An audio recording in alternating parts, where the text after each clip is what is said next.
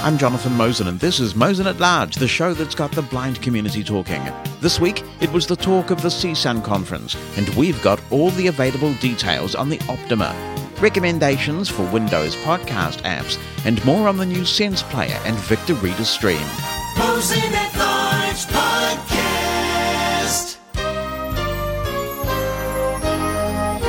Lovely to have you back with us for another week. And if you've just tuned in to our live coverage, which of course is pre-recorded because it's a podcast, we are putting Ohio at this point in the too close to call column. But if we were to call it, if we were to call Ohio, one of the area codes we would undoubtedly use is 220. And what's more, I can prove it. Soup drinker? What is area code 220? Area codes 740 and 220 are telephone area codes in the North American numbering plan for the southeastern and central parts of Ohio. The numbering plan area includes the cities of Athens, Belpre, Cadiz, Chillicothe, Circleville, Coshocton, Delaware, Gallipolis, Heath, Ironton, Jackson, Lancaster, Laurelville, Logan, Marietta, Marion, Mount Vernon, Nelsonville, Newark, Newcomerstown, Pataskala, Portsmouth, Rockbridge, Steubenville, Washington Courthouse, and Zanesville, Shadyside and the surrounding areas. So, as George Harrison famously said, isn't it a pity? Isn't it a pity that we have put Ohio in the too close to call column? Because there are certainly a lot of cities in Ohio to call with area code and episode 220. Welcome to you if you're in any of those Ohioan, no, it must be Ohioan, I presume, I don't know, cities. It's important to me that Mosen at Large is fully accessible, and that's why every episode is transcribed. Accessibility is in the very DNA of Pneuma Solutions, and it's thanks to their sponsorship that transcriptions are possible. As we discuss on this show regularly, sadly the world is not as accessible as we would like, and it's frustrating to find that you're on a Zoom meeting or a Teams meeting, somebody's running a PowerPoint presentation, and not only is it not accessible, but they haven't given any thought to accessibility before.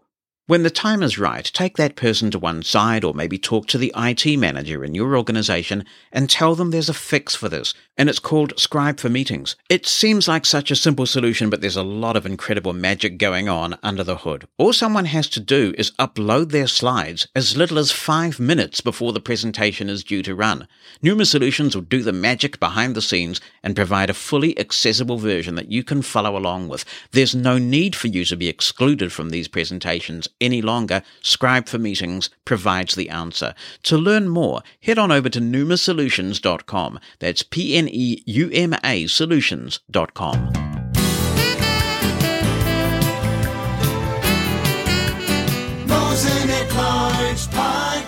Sometimes at one of these assistive technology conferences, a product stands out and it becomes the talk of it. And this year, that honor went to Optima, a device just announced but not scheduled for release until next year.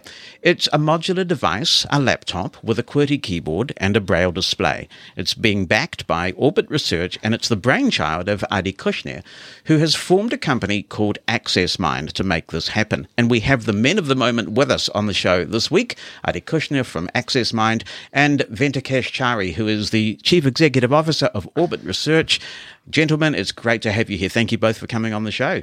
Thank you for having us. uh, Thanks for having Jonathan. us. Adi, let's begin with you because this is your initiative. You've had some past experience in this area. What inspired you to create Optima and what are your objectives? What are your ambitions for this? First of all, I'll correct this and I'll say that this is the initiative of both sides, actually. Orbit also had similar ideas for a while uh, to produce something uh, similar like this.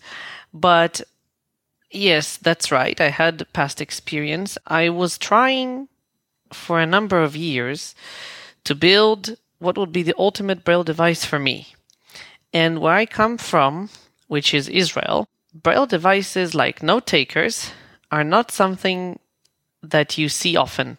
And the reason for that is that in Israel, every blind kid from first grade in school gets a mainstream Windows computer and a screen reader and a Braille display funded. And this is how we study. And I got introduced to the note takers myself about eight years ago when one of the popular vendors of these devices tried to get into the Israeli market and they failed because of that specific uh, reason that like the education system and the kids and everyone else is not willing to accept something less than Windows because this is what they know.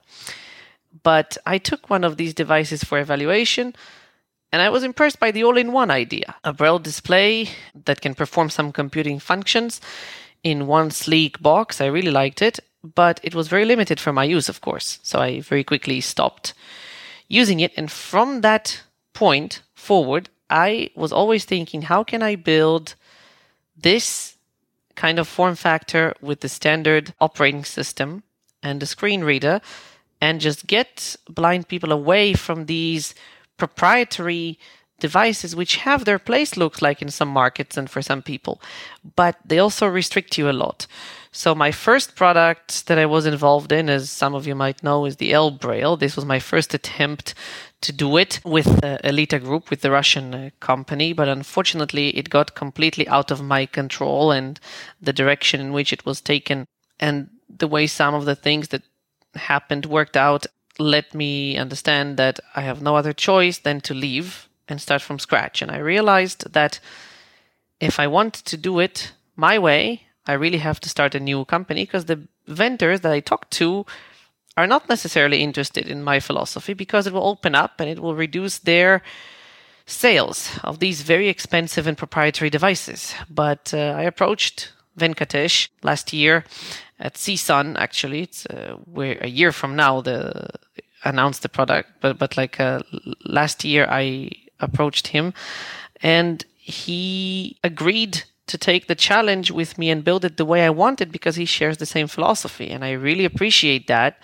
Not only that it's amazing to work with Venkatesh and Orbit because they have amazing in house production capabilities, which is important because that means that everything is in our control. Nothing is outsourced, but also in terms of the people themselves at Orbit. Orbit's mission was to develop and still is to develop af- affordable technologies that will allow blind people to participate in the general life, like to be included in society, which through other ways it might not have happened because of the cost and prices and everything.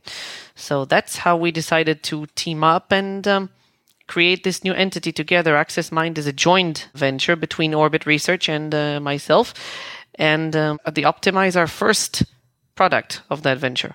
You offer some thought provoking commentary there. So, do you think that the note takers in English speaking markets potentially can be harmful because eventually there will come a time when a blind person has to go to work or they have to go to study and they end up in an environment where Windows in particular is dominant. Windows still is the most dominant operating system in the workplace and then they find that their skill set isn't up to it because they've been dependent on these note taking devices that are proprietary. Exactly. I believe that these devices should not be called note takers anymore. For me, a note taker, if you ask me, is a device that really takes notes, like the Mantis or the Brailliant, that have basic, uh, or the Orbit readers uh, 40 and uh, 20 that have basic note taking capabilities, okay, like to, to, to read and write files. These devices that were traditionally called note takers and still are really became sort of uh, tablets or braille computers because now they move to Android. But no matter what they're doing, it appears to make the blind person stuck in a proprietary ecosystem, which they might know very well, like Keysoft or the other interfaces of HIMS, uh, for instance, right? These are the two most popular note takers today that are being sold. And then, like you said, Jonathan, when a blind person comes to the standard work uh, sector, they're stuck because they get to learn Windows very late. And it's also a pain for IT people to integrate these note takers to the standard ecosystem. And I also see many people in education. I talked at CSUN to various people from the education sector, and they are getting tired uh, of this themselves. Because, for instance, today you need to work with things like Google Docs or Office 365. And while the note takers that exist today offer some kind of support for these, they are not done in a good way that is easy to navigate. So if you want to enjoy your easy navigation You need to export your document to the proprietary word processor of that note taker. Then you have to edit it there and upload it back to the cloud service, and all the formatting is lost. And I see many people use both note takers and PCs as a result of that.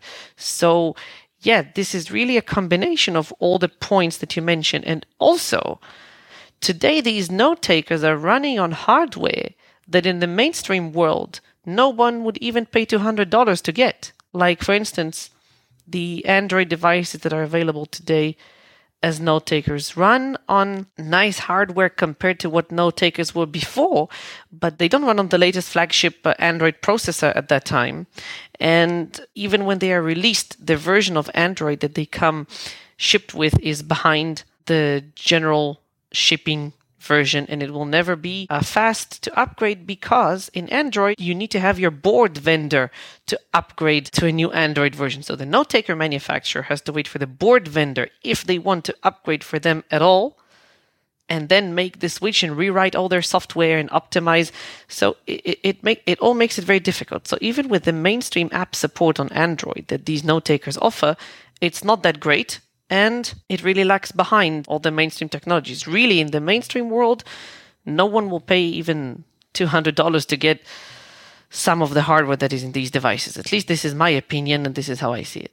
Venkatesh, we're going to be spending a lot of time talking about Optima, but introducing Orbit Research a little bit, I can see why this is a meeting of the minds between you two, because Orbit Research is really a disruptor in this industry, isn't it? And I wonder whether you've found that disruption a little more difficult than you'd anticipated. There have been some challenges with Braille cells. Braille is a very hard technology to perfect to make it feel like Braille and then to come in at a reasonable price. Has it been a more difficult road than you had anticipated when you got started?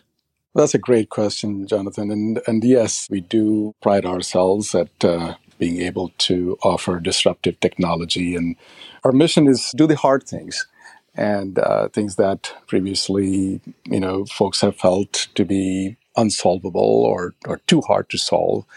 And uh, we take that on as a challenge. And uh, fortunately, we have been mostly successful so far.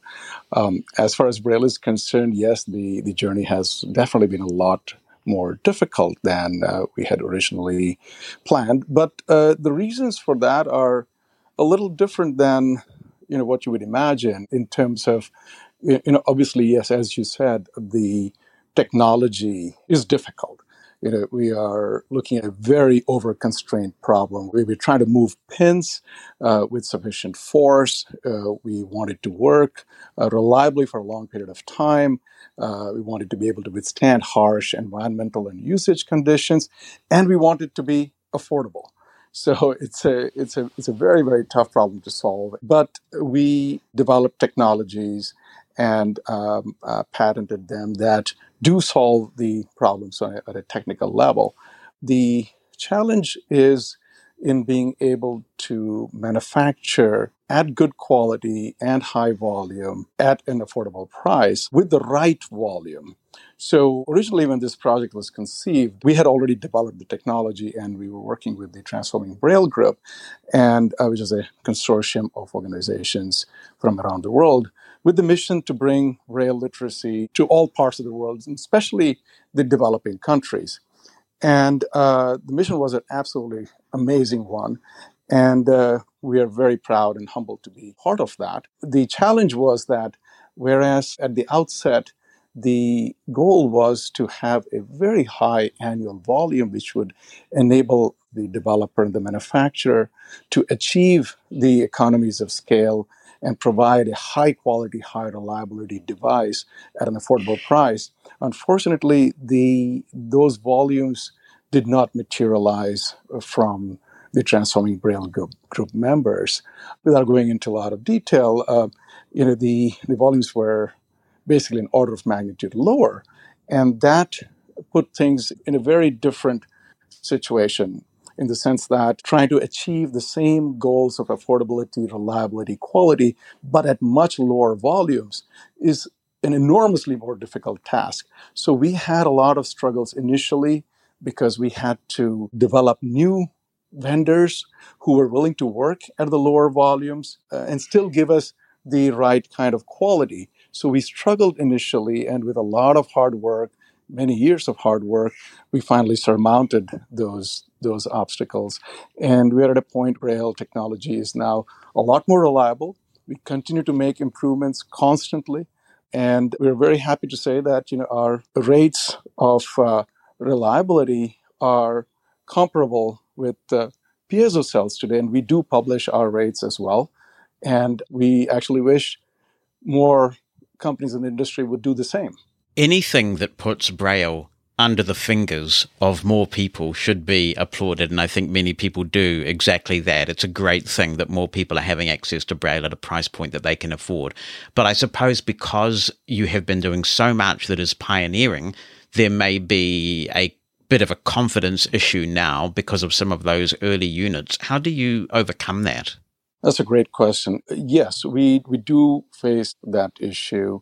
We're approaching it in two ways. You know, one by continuing to deploy these devices and around the world you know we have deployments in countries which never had braille before because of the expense so countries in africa countries in asia in south america now have access to Braille, which was unprecedented.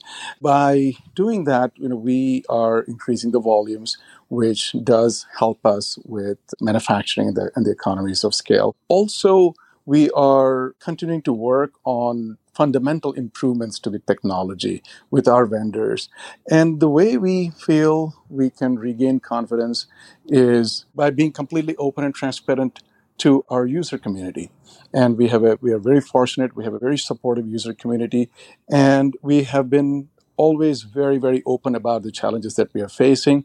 We have an excellent customer support team, a repair team, and our repairs are very very economical and affordable when the need arises. So we, one of the things we are planning to do in the, in the near future is come out proactively with schemes where people can get a replacement Braille engine, for instance, so that they can see for themselves the improvements that have been made over the years and the improvements in, in, in reliability, some improvements in the amount of sound, the speed at which the cells refresh, etc. So these are things in the works, and you know we'll be sharing more details in a fairly short time frame. Okay, that answer actually segues into the next question I had because this is also relevant to Optima. One of the options that a user will have is the ability to choose the orbit cells. And we get a lot of feedback from the blind community on this podcast. The two things that I do hear, and you've mentioned them, are that the device is quite noisy, the orbit reader, in terms of the noise that the cells make when they're refreshing, and they're a little laggy when it comes to refreshing. So, for fast braille readers reading in a pressured environment like this one, where I've got to read material at a good uh, reading speed for spoken word, there may be a little bit of lag there. Are you confident that both of those things are actually addressable? Yeah, so ultimately, Braille is mechanical, and it comes, you know, anything mechanical comes with compromises, trade offs of various sorts. So while we have improved both the speed of refresh and the sound, it is not as quiet or as fast as piezo Braille. And that is one of the reasons why, you know, we decided to offer both options because as a company, we want to put the customer always first. Right? We want to be able to offer choices and let the customer decide. We don't want to force something down their throats that you know is just for our benefit or because you know we invented it. We're completely open to you know partnerships, collaborations, and uh, bringing technology that complements ours. And we heard about why Adi wants to create Optima. Why do you at Orbit Research want to create it? Our philosophy at Orbit, and, and Adi actually described this very well uh, as well, has been to create things that are disruptive but simple. We don't want to reinvent the wheel.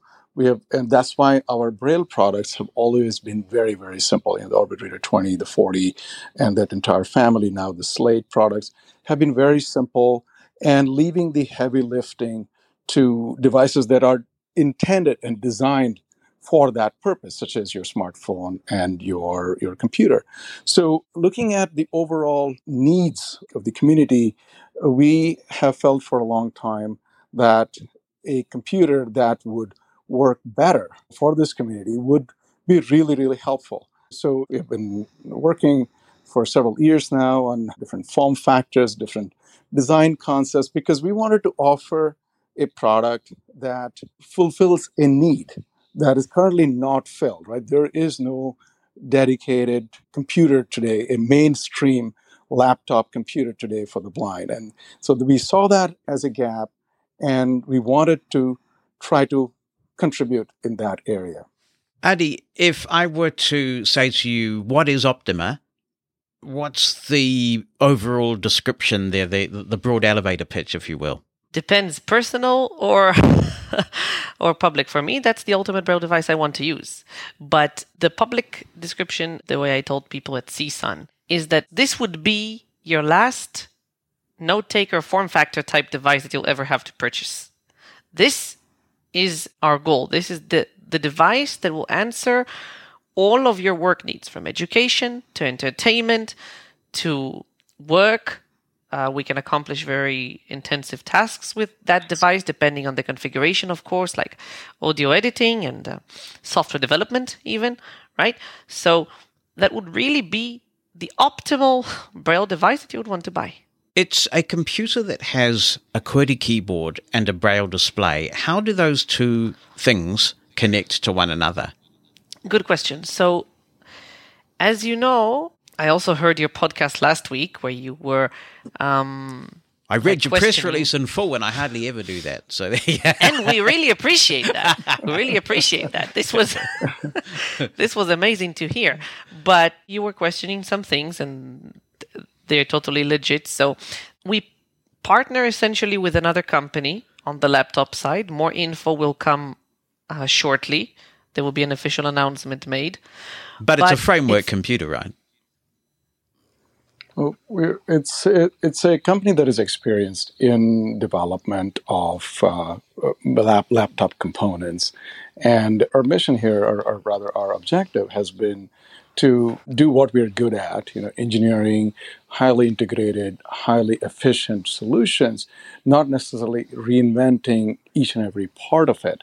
So we're we're leveraging a lot of you know great subsystems and doing engineering to make sure that they work really well with the Braille subsystem and in the form factor and with the characteristics that we want for this product. Is it an off the shelf device available in the mainstream now, or is this manufacturer going to develop something specifically for this project? We're partnering with a mainstream company. We cannot announce yet. Uh, Why is that? Why can't you announce it yet?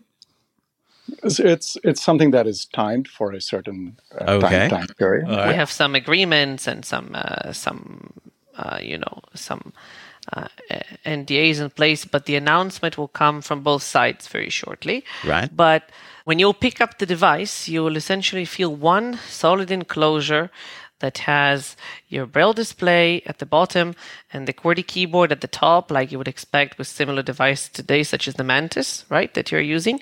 Uh, so it's all going to be all in one, no Bluetooth nonsense in terms of keyboards and pairing and stuff like that. So we will be manufacturing the device ourselves, but it has inside parts that uh, come from this mainstream company that we work with. Is the Braille display detachable? So if I want to use this as a speech only device and make it even more portable, will that be possible? Or is the thing totally fused together and not detachable? That's another good question. For now, what we've shown at CSUN, uh, our first prototypes that are fully functional, were not detachable. But we clearly understand the need uh, for this, and also even the more important need is, like you questioned in, in your last podcast, what happens if you have to send your Braille device to repair? For instance, right? Uh, So we are looking at the right way to implement this because at the same time we want to keep the form factor very sleek and compact. So that's important to us. But we are investigating how much modular this can be without um, making the, for- the device bigger and ugly. One of the factors that we're considering is also reliability, the durability of something that is modular and attached together. That's right. Pieces that are attached together. So there are several factors. You know, we we absolutely appreciate the desire to have something that can be, you know, with something that has a display that can be unplugged and used as a speech-only device. So it's certainly something that we're actively considering.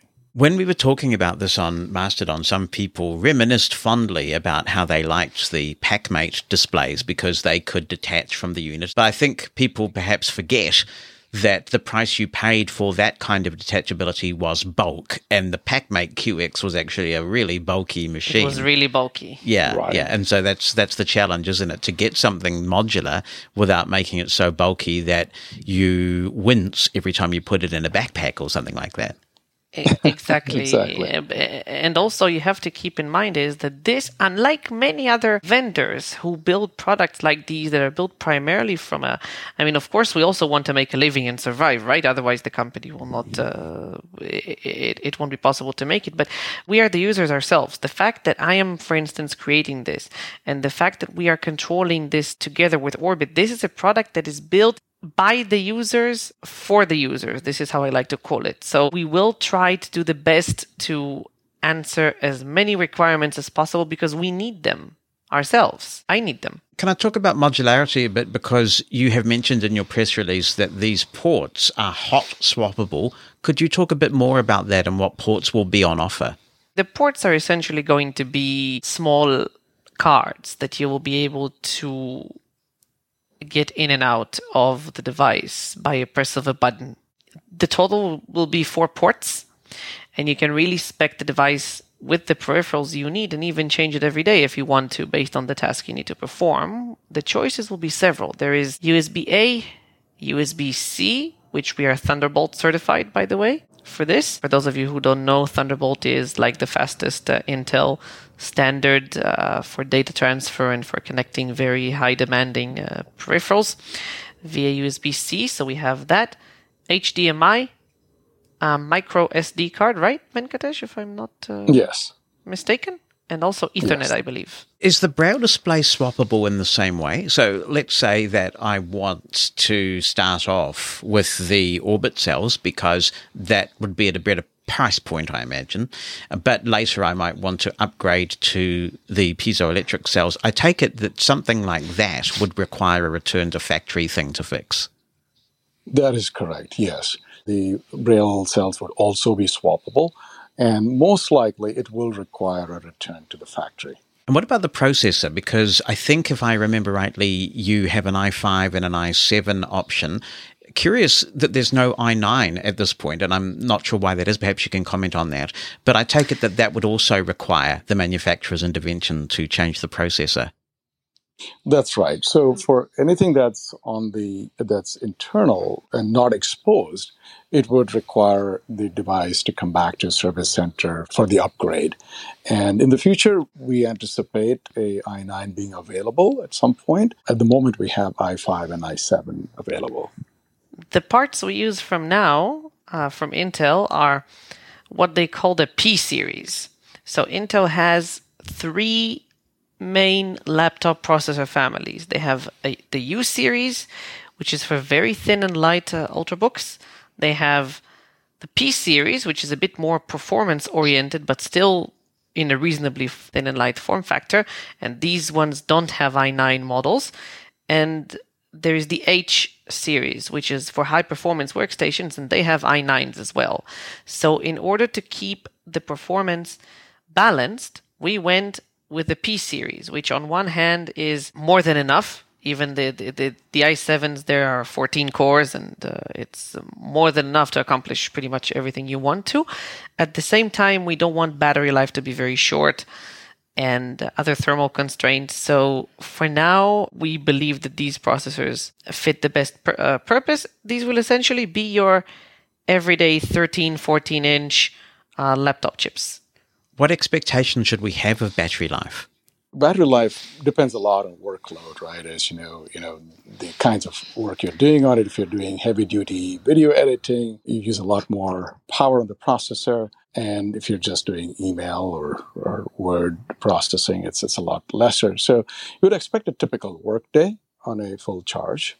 In my experience, if you disable the screen on your laptop, and it's getting harder and harder to do that, but if you disable the display, you get a significant boost in battery life. So I guess I would have expected that given that this is a screenless Windows laptop, battery life would be a little bit more impressive than, say, what you would expect from your average Windows machine because it's not running a display. It will be more than, you know, the same config with the screen. That's for sure. But at the same time, we don't, like many other ultrabook vendors do, especially, we don't underclock the processor in Right. order to keep the performance very stable and especially with you know today's screen readers such as jaws and nvda we want the power to not be reduced when possible so we run the processor pretty much without any underclocking on the device but i really believe that the battery life will be very good for people to, to take advantage of And before release, I presume you will publish specs, which will give us an indication of what kind of battery life you're expecting. Is that true? Yes, of course. Right. Of course. Cool.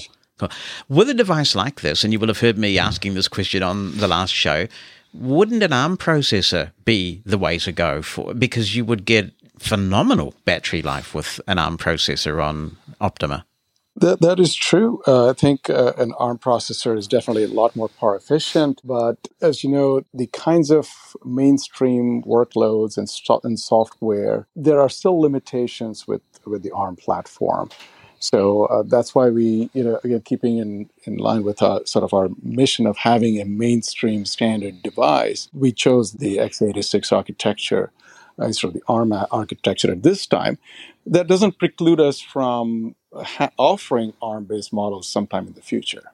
I was evaluating myself. I have an ARM, Windows on ARM device here with JAWS for ARM and uh, also in the way that NVDA works. I mean, we still feel that it's a bit too early for Windows on ARM to become a fully operable environment. You know, that we can come up and say, hey, uh, you can do everything with the device, no problems. I would dream of an ARM device like this. And also, this will not only allow battery life advantages, this will allow making the device thinner, sleeker, and also later, maybe, you know, smaller form factors.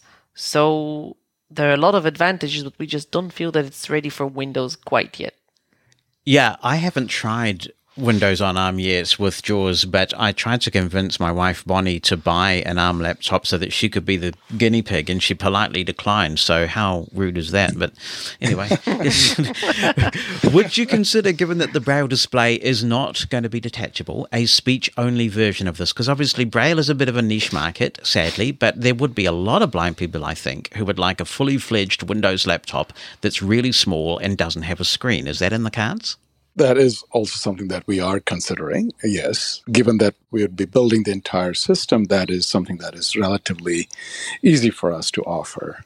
We heard a lot of feedback about this actually. We did not even expect the amount of people who really want would want a speech only version because you know at first I thought why just don't buy a standard laptop because you know ultimately our device even with the speech only version it will be priced higher mm. than standard 500 600 dollars windows notebook because you know it's a unique manufacturing standard the volumes are not so high as venkatesh mentioned in the beginning but looks like people really want this and uh, yes we w- will do the best to respond since the laptop doesn't have a screen, what happens when I turn this thing on and Windows has got some update that's got stuck and it's not booting up into Windows and I don't have my screen reader talking?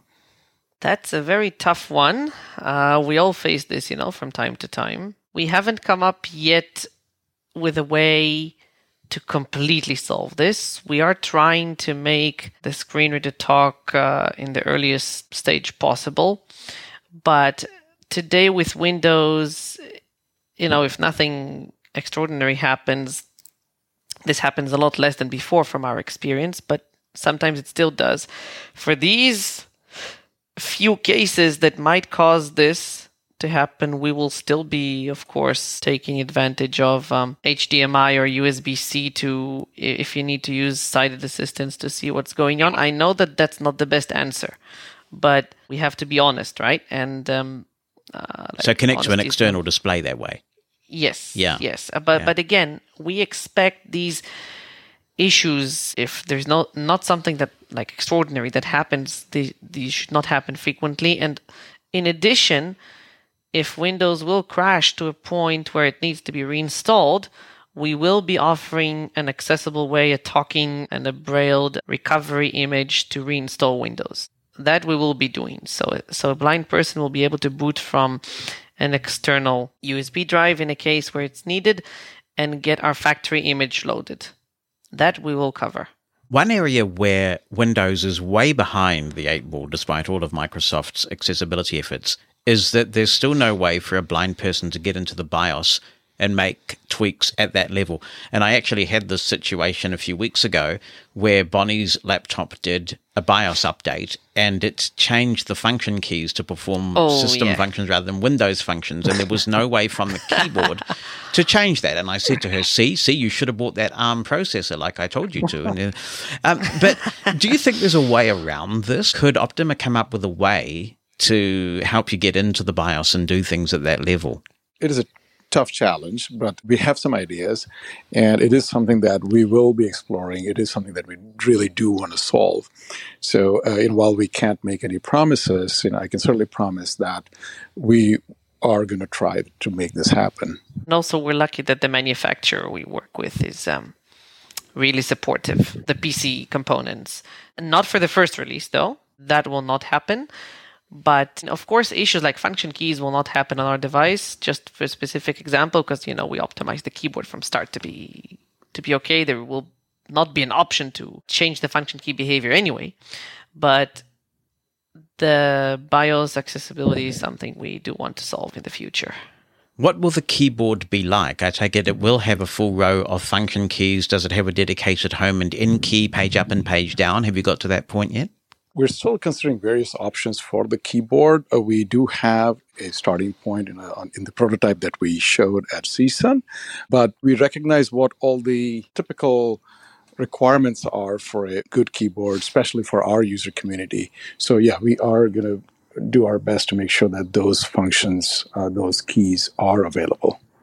At least a full row of function keys, yes, definitely. But Right. uh, the the rest, in terms of home and page up, page down, I would love that. We are looking towards various keyboard form factors that have these keys. So I hope we can find something. But if not, the final keyboard will definitely contain the function keys and will be similar to what you have on the Mantis today. And the, the challenge here is the size, o- overall size of the unit, right? So if we were to make it wide enough to include a numeric keypad, then a lot of these functions would become very easily available.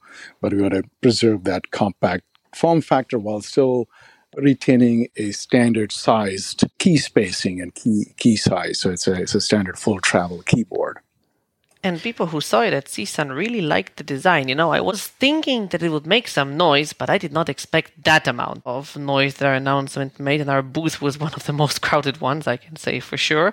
People really liked that compact design. That's the number one comment we've got. People really appreciate how the unit looks. So I want to keep that. Anytime you have anything that's detachable, you add bulk, and we talked about this in the context of the braille display. Does that mean then that the battery will not be user replaceable? That's true.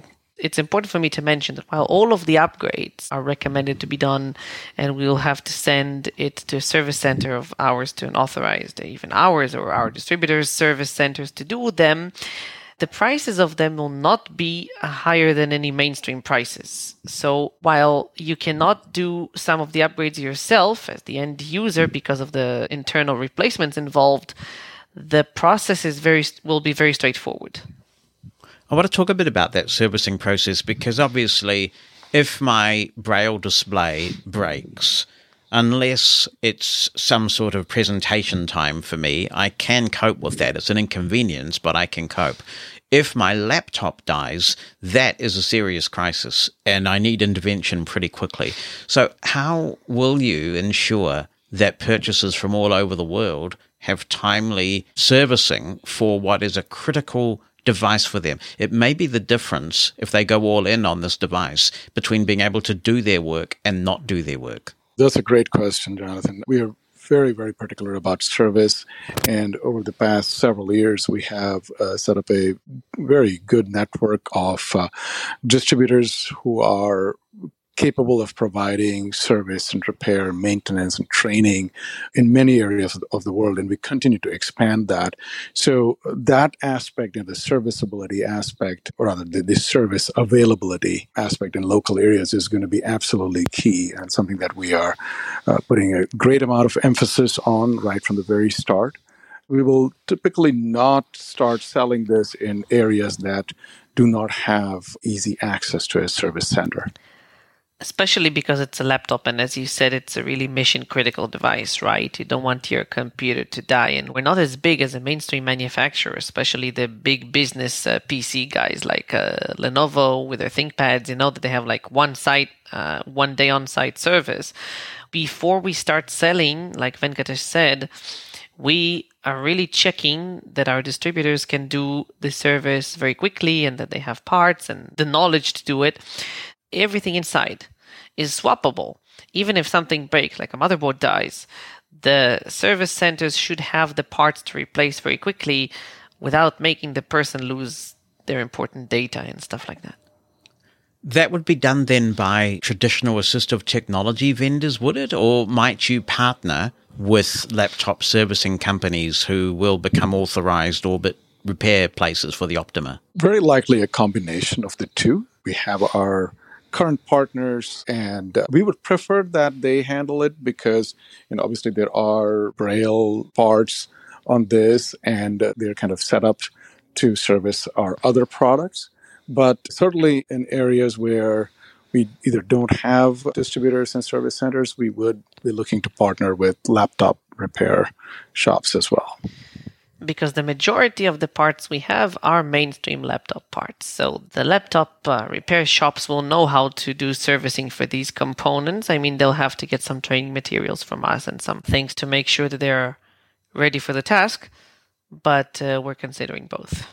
Right, because I guess it depends on the nature of the problem. If one of the braille cells goes out, for example, then that's quite a specialized thing that, you know, you can just imagine right now a normal laptop support center shrugging their shoulders and saying, "We we have no idea about this stuff." right. Yes, that's true. Yeah.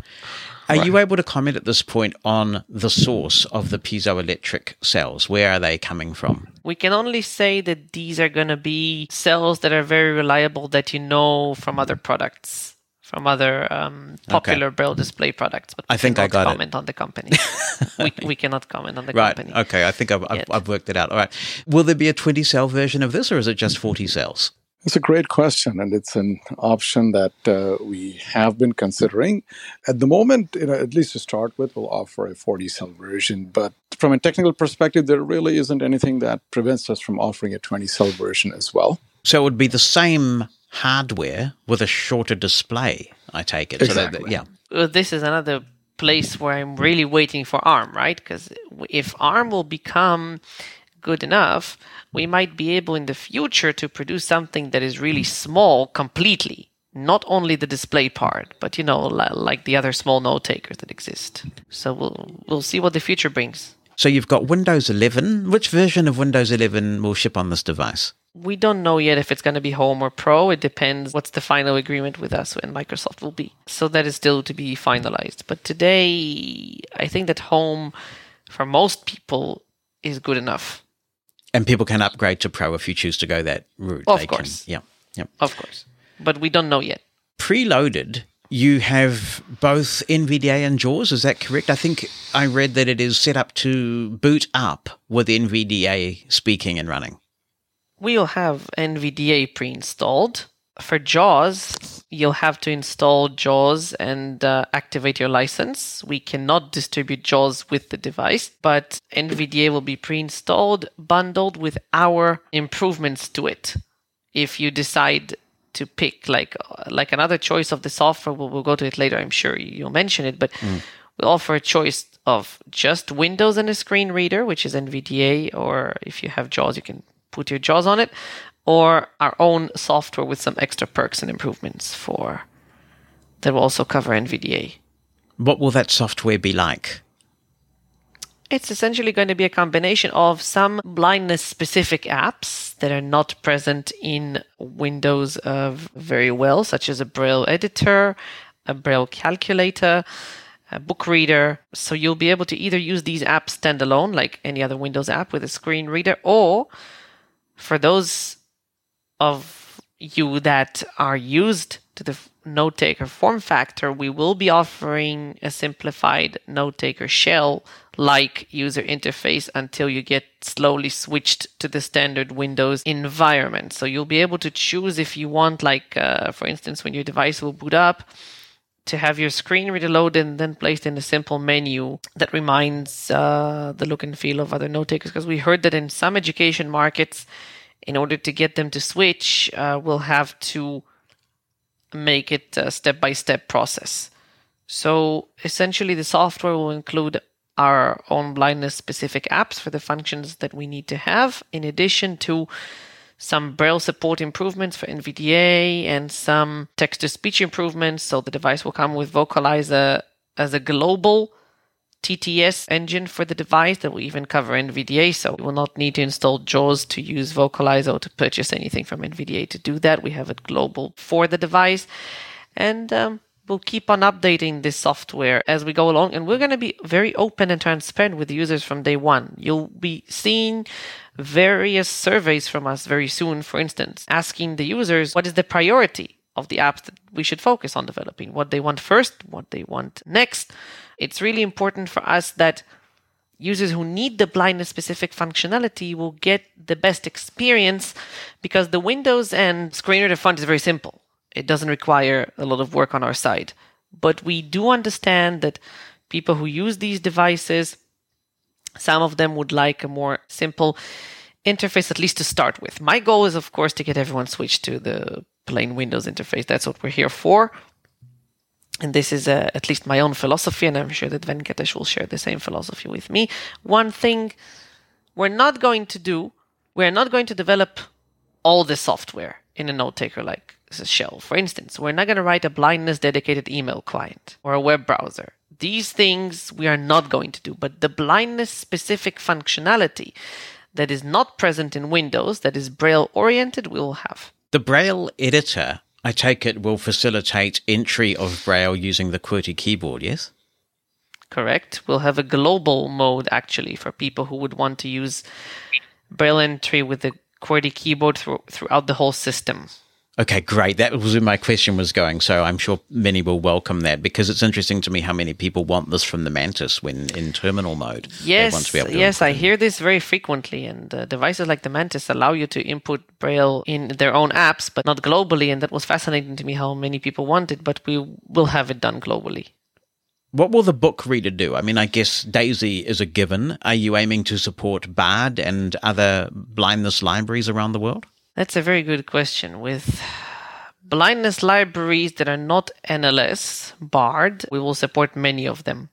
Yes, the book reader will be able to hmm. connect to a lot of libraries. Actually. Because there's an open the protocol, I- right? And you can just harness that protocol. Yes, exactly. And so the book reader will be able to connect to a wide range of list of libraries. I don't have it in front of me at this moment, but it's not going to be like two or three. It's going to be a very significant amount of libraries, specifically with NLS. We cannot comment on that now because they usually require proprietary licensing for some codecs they use. So I guess we'll be in touch with them at some point trying to get this cleared because I know that's important for users, but that is not something we can comment immediately on. Do you see the need to offer Audible support directly in your book reader, or are you going to say, look, there's a Windows Audible app that's being updated, use that if you want Audible? Well, the book reader will focus, first of all, on two things. One is the support for the blindness libraries, like you have mentioned. And the second one is easily reading all kinds of file types and easier navigation between them, such as DAISY, HTML, EPUB, uh, PDF, and uh, some other uh, Word documents, and like to provide a very easy and safe reading environment uh, that is protected and uh, has features like bookmarks and you know the, the kind of stuff that you expect from a traditional uh, braille reader app uh, book reader app on these devices. But whenever there is a mainstream app that we see that it's okay enough like audible and stuff of course we'll prefer people to use that. We are writing the software to complement the things that are missing or that are not implemented well in the standard um, sector Hmm.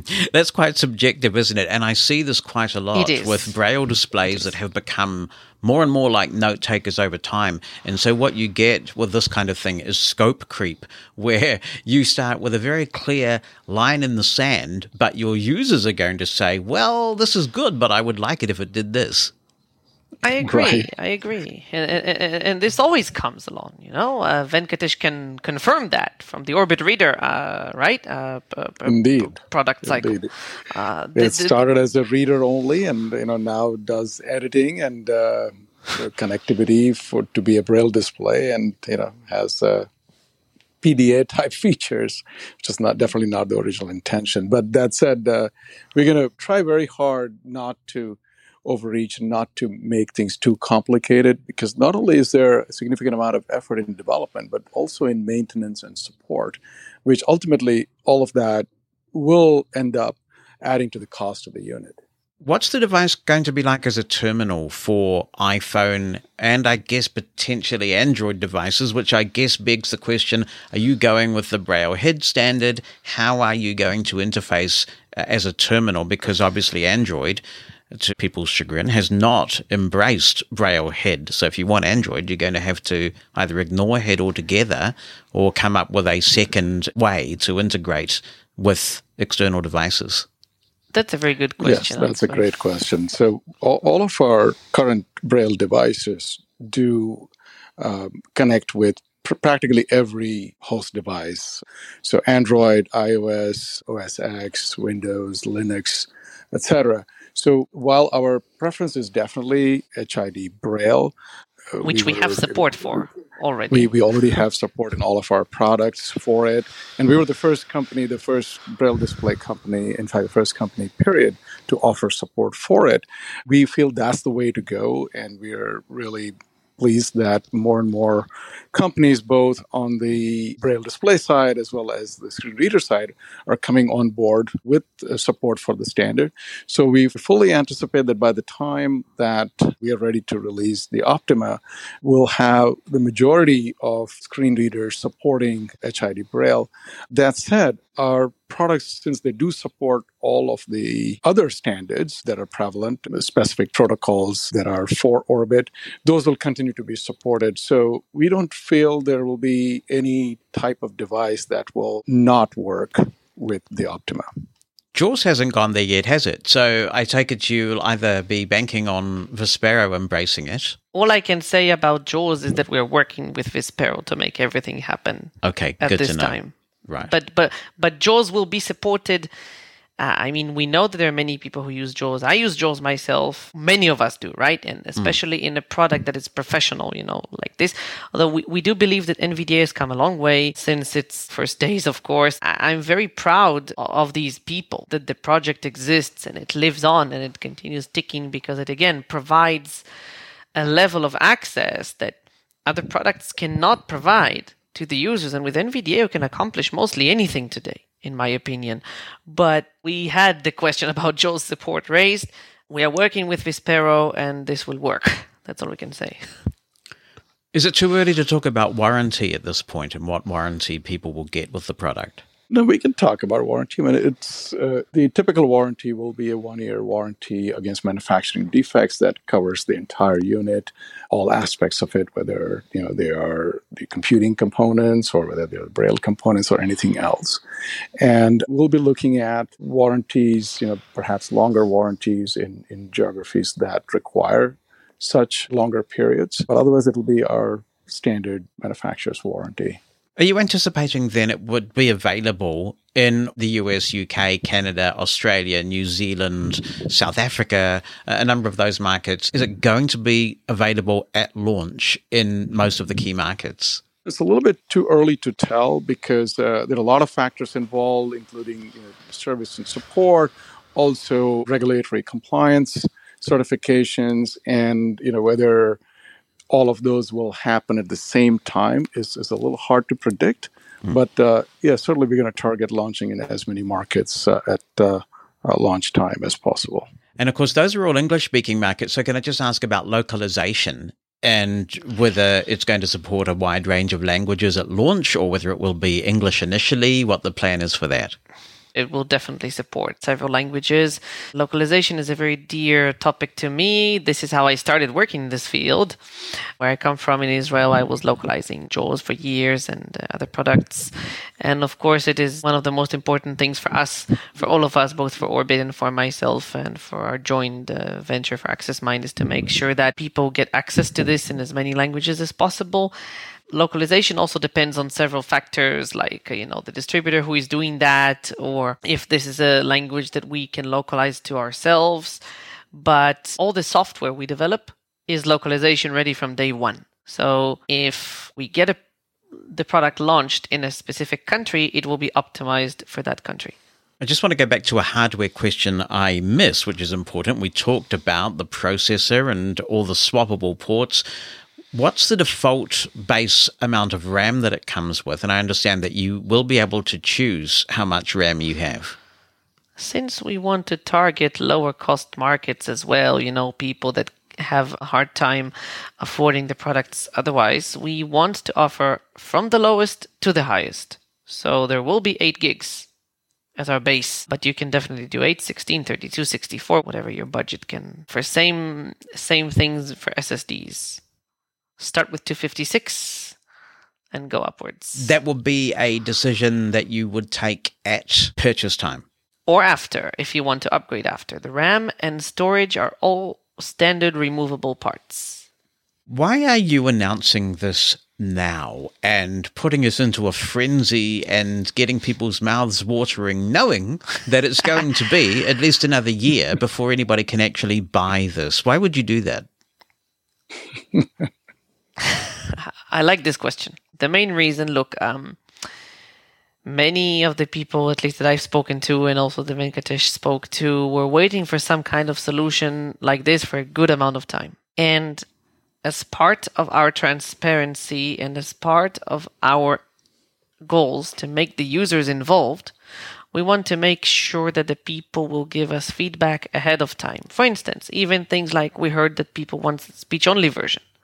At CSUN, we have been able to show the design to people and get some comments on the hardware and what they think of what we accomplished. For instance, at CSUN, we were validating two finishes, two separate textures for the device. People have told us which one they prefer out of the two.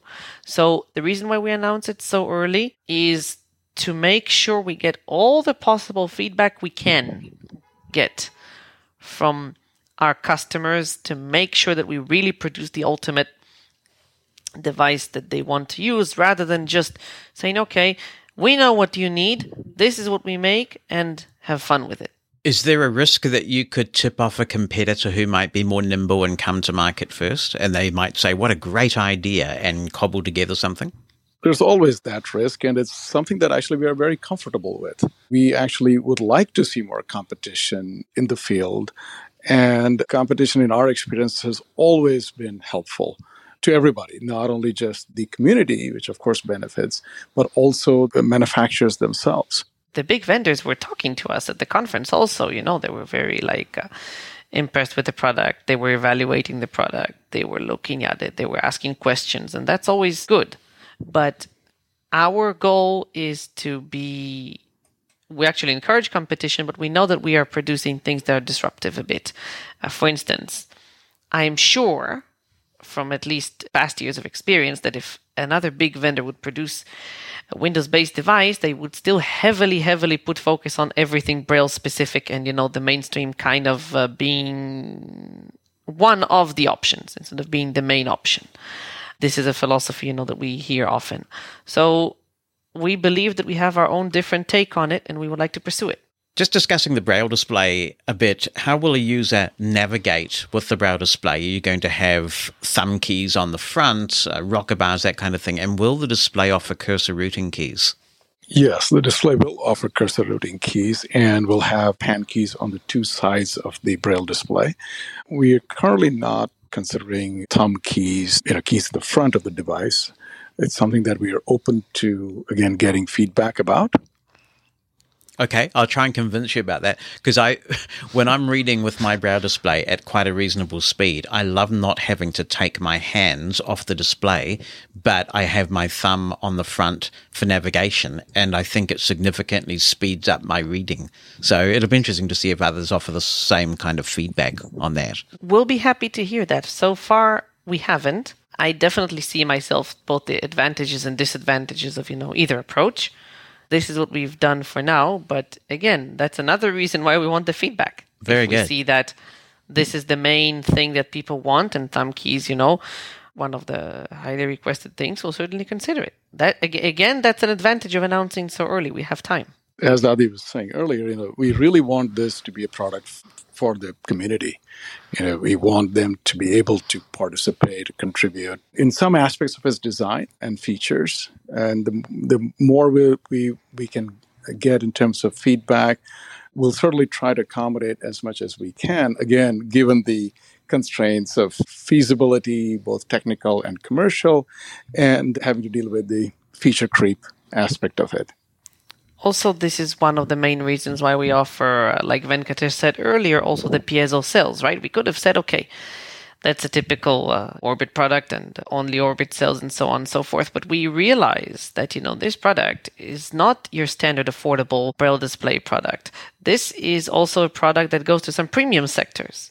And um, some people like you yourself jonathan that are doing broadcasting you know need something very quiet and fast and others might have a preference for the orbit cells um, because of the price, but also because of the fact that they're very strong. You cannot, you know, press down on them. They're really signage quality uh, like in terms of as the braille feels. So this is why we're really allowing the choices of pretty much everything we can. Now, you know this question was coming, and so I'm looking forward to very specific numbers. What will this cost in terms of the orbit cell version and the piezoelectric version? yes, we knew the question was coming. We knew this was coming. but uh, unfortunately, we don't have a precise answer at the moment. There are a number of factors that'll play a role in the in the final price. Yes, definitely the piezo versus the orbit cells. The piezo version will be a little more expensive than the version with orbit cells, but it's also harder to put a number out there today because of the configurability of the unit. So, you know, as we had said before, there is a wide range of options from processor type to amount of memory, amount of storage, etc. To the software. So, and want, software yeah. that's uh, that's you know whether it's included you know uh, or not so many many factors but we wanted to still in the affordable range and we uh, plan for it to be more affordable than anything that's out there today in our space Even with the piezo version, it will cost less than the same competitors in the category while having the note taker category, the high end one, as the main competitor. Can we try for a what the Americans call a ballpark figure? If you were to go for the base model with the orbit cells, is there any kind of rough price point that we can think about? Are we talking two thousand dollars, three thousand dollars, anything like that? still a little bit too early to early to You can't tell, blame a uh, guy for trying. yes No, no, no, no. It's, it's good that you're trying. All right.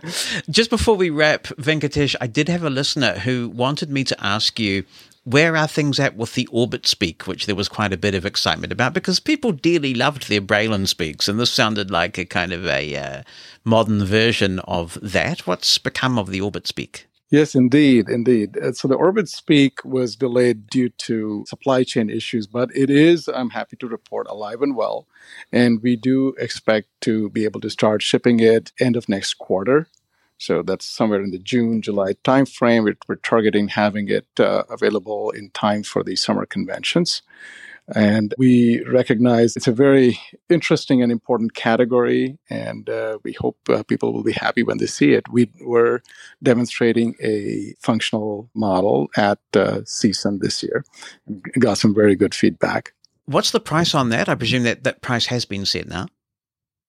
That price is close to being set. It will be. Uh, I can I can tell you that it will be in the five hundred range. We would love to keep in close touch with you both as Optima starts to come to fruition. And I'm very grateful that you've both been willing to come on the show and answer many questions that listeners have. So we look forward to watching this product develop. I'm absolutely confident that it will continue to generate a lot of interest.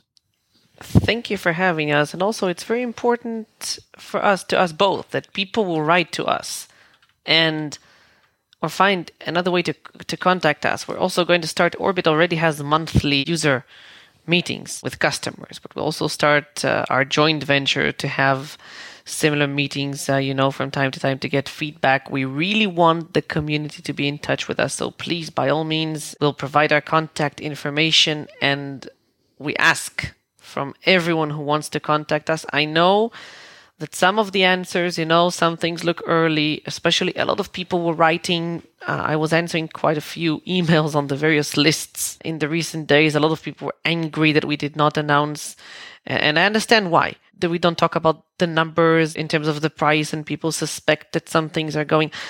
Um, we understand why this frustration comes, uh, where it comes from, and why, you know, but we are here to tell you that there is nothing suspicious going on that we don't announce the price because of the, the main criticism sort of we, we've got. And we understand that but we took a risk of announcing this earlier for you giving us feedback. And we really ask that this will continue. We'll also start showing some demos of software this year once things will become more developed and uh, more refined. So we'll be having meetings and we'll be having various opportunities of people contacting us, and we really ask for you to continue doing this.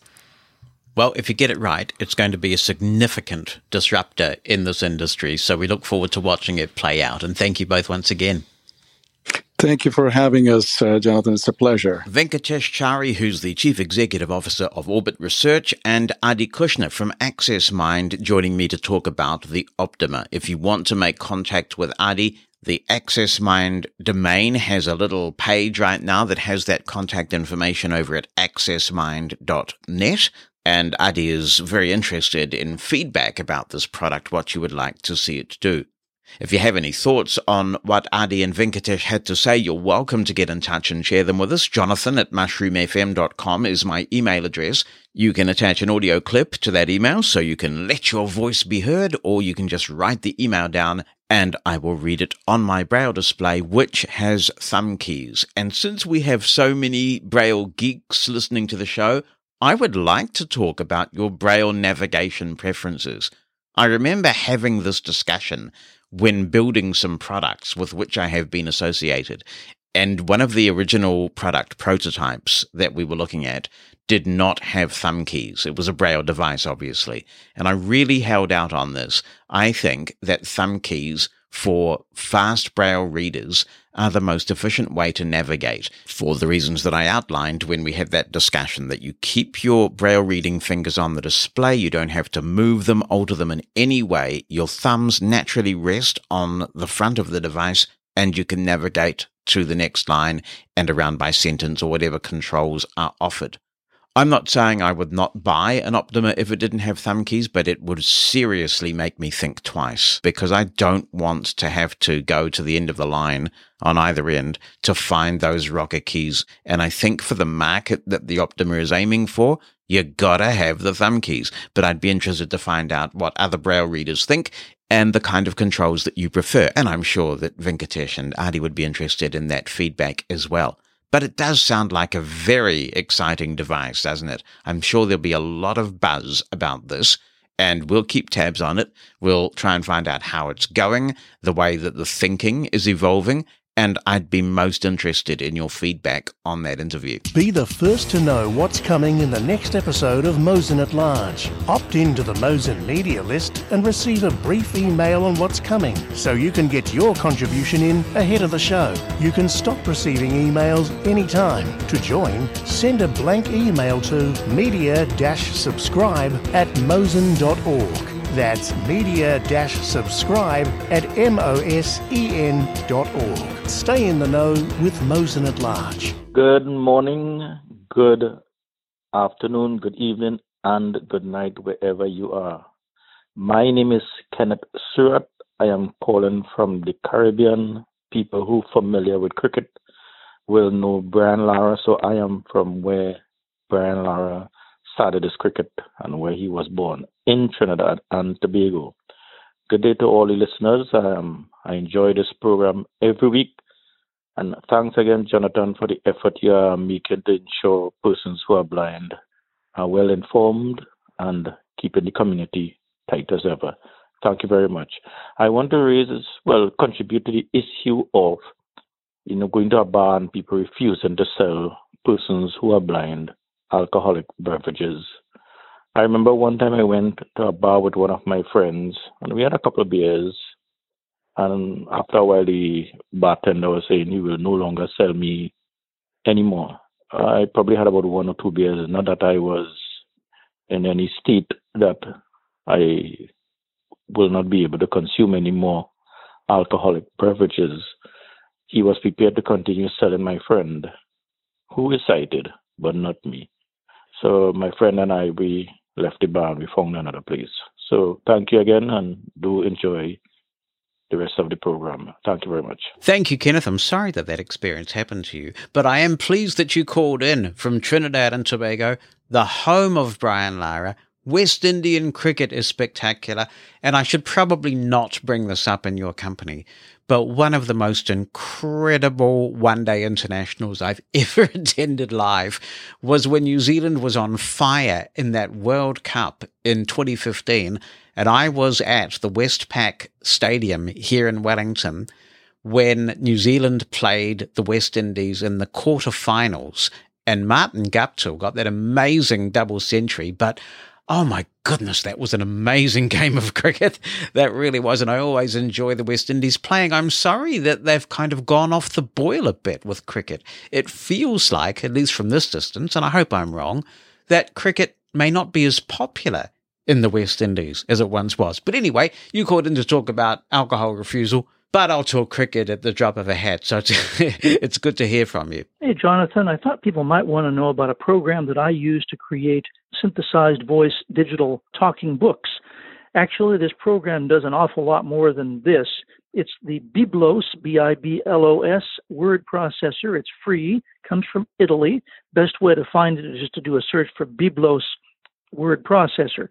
It does a lot. It's a word processor, has extensive Braille translation, Braille formatting, has OCR, has calculator, has the ability to read and write ancient Greek, probably a bunch of other things I'm forgetting because I haven't had to use them. But what it also does is it enables you to take the voices that are on your computer and easily and powerfully create audio books out of them.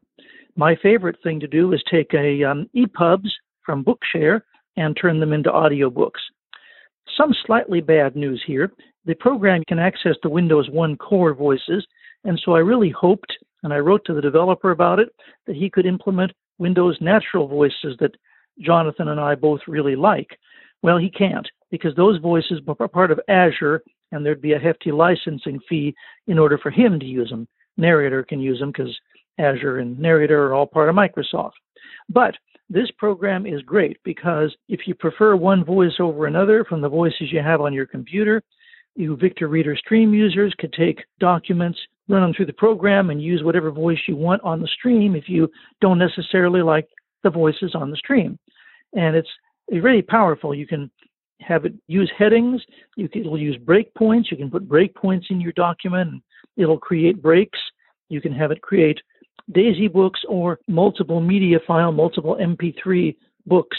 So it's very powerful, very easy, and I recommend people look into this program and figure out what else you might want to use it for, but especially for creating digital talking books with synthesized voices. Carolyn Peters in touch and she says, Hi, Jonathan. I like using the Google Calendar on my iPhone However, for the last few months, there has been an accessibility bug they are refusing to recognize and fix. The problem is a simple one. When you open the dialog box to add an event to your calendar, the first edit field you come to is where you type in the name of the event. This edit field is broken. Firstly, sometimes when you enter that area, VoiceOver states print logo other text field is editing. If you double tap in there, it moves the cursor to the end of the field, which is normal. The problem is that when you type in there, you get no feedback at all. I have my settings set at words, and it works in every app but the Google Calendar.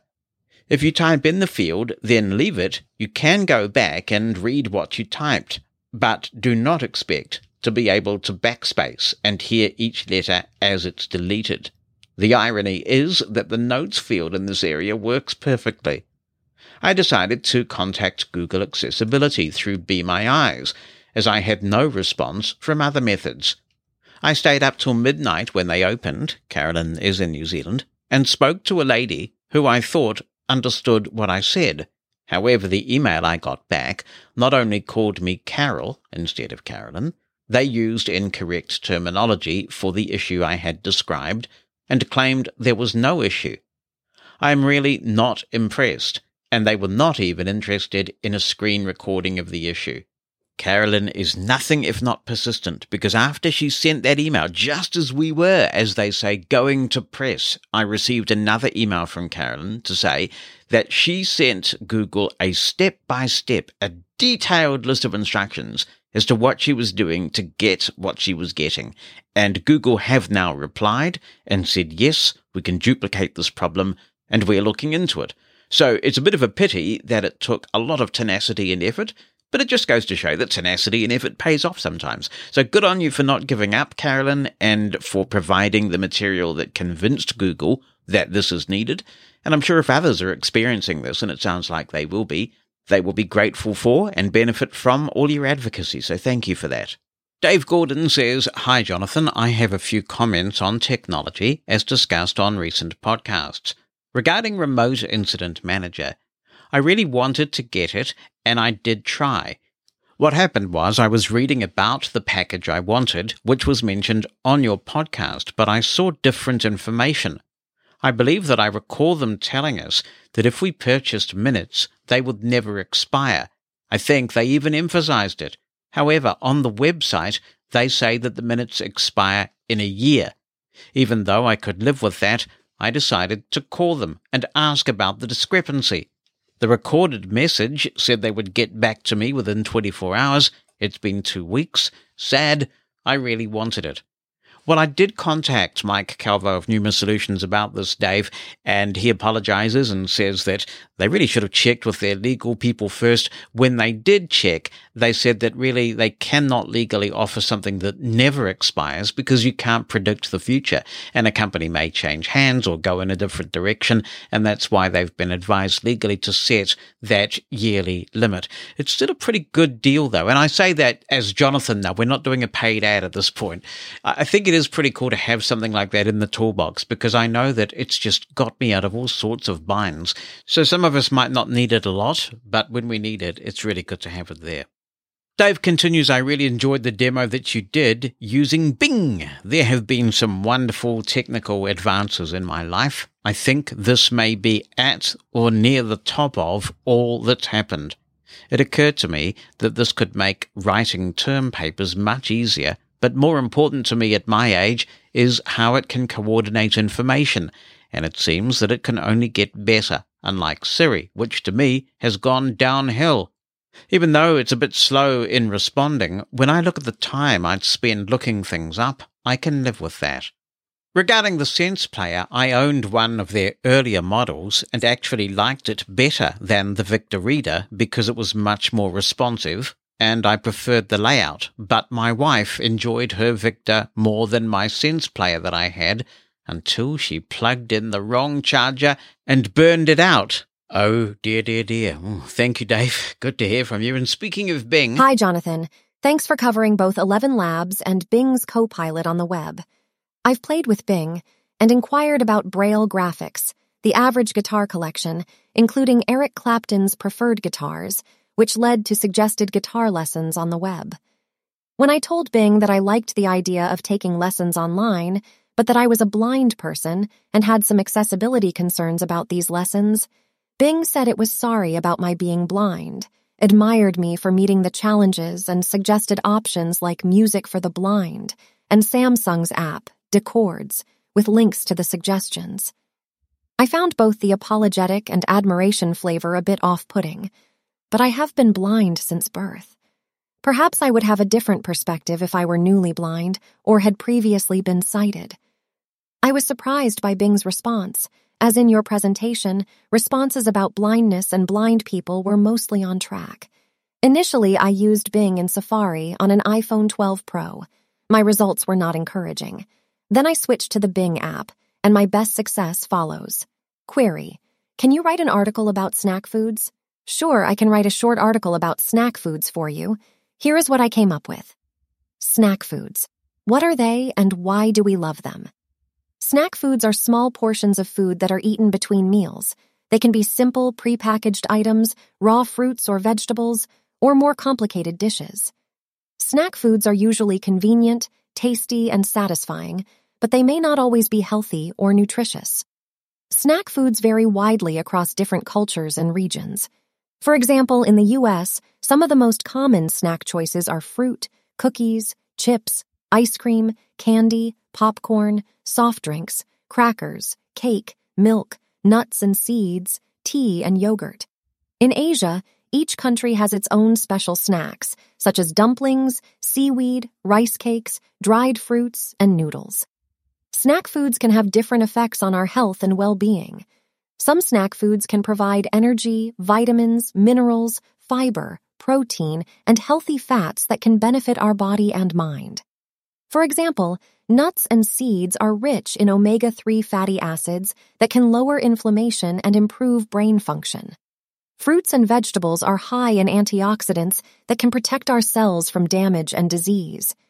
Yogurt contains probiotics that can support our digestive health. And that was submitted by Peg. Jolene, thank you, Peg. I too would be concerned if I got expressions of regret from this thing about the fact that I'm blind because I don't regret it, and I would like to think that a machine doesn't on my behalf either. It does remind me, I was reading David Dimbleby's book recently, which I did read on Audible, and I thoroughly enjoyed it because David Dimbleby's just so pleasant to listen to, and he narrated his own book. And he actually told a story it really resonated with me because I've been on the radio in New Zealand since I was four years old. He got on radio and TV when he was 11 and 12, and he did a Boxing Day show where he was taking requests, and it was live, and people sent in the requests, and he was reading the requests. And on the postcard containing this request, it mentioned that the person doing the requesting was blind. And this was live, you know, no filter.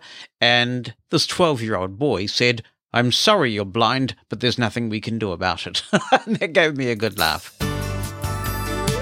Mosen at Large Podcast. Rebecca Skipper has comment on matters raised in episode 218. She says, I fight depression by staying busy, though I do not have any chemical imbalances or other disorders. I feel isolated and hate dealing with the general public. My freelance work and volunteer activities keep me busy. I would urge our community to find ways to stay productive and contribute because I have found that focusing on something else helps.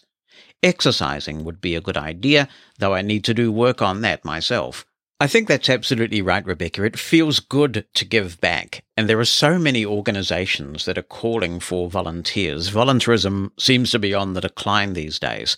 So even while we may be looking for paid employment, you can get involved in organizations and really make a positive difference, increasingly so from home. If transportation or other issues play a part there, there is so much you can volunteer to do online these days. And while it might not quite be the same as paid employment, you can still put voluntary work on a CV, you can acquire valuable networks as well as skills, and again, it just feels good to be making a contribution in some way. On to other items. I wish we had a better market for refurbished displays, since I was fortunate enough to get a Focus 40 Classic with the whiz wheels in 2015. This device is still working very well. My Orbit Reader 20 and 40 are wonderful displays, but the pens are not always reliable, forcing me to send it multiple times for repairs. This usually happened when I used these displays with JAWS. Mm, I don't think we can do cause and effect on that one, Rebecca, because um, don't, I don't think that any one screen reader is causing the dots to pop up differently from any other screen reader. Orbit Research's customer service, she says, is outstanding, though, and I believe the signage quality dots are superior to the older technology. However, I went into debt again and bought the Chameleon 20 because I know that the older piezoelectric braille cells are quieter and more reliable for me. I love the design of the device and the speech. If I had to buy another 40 cell display, I think I would choose either the Mantis Q40 or the Brailliant line of displays. And of course, you've got the same software there, Rebecca, one on a QWERTY keyboard, the other on a Braille keyboard. Remember, though, she says, that NLS in the US is still working on distributing the Braille e reader. As for specialist players, I am not ready to purchase the Victor Reader Stream third generation. The team at Humanware are addressing bugs and working on support for Audible.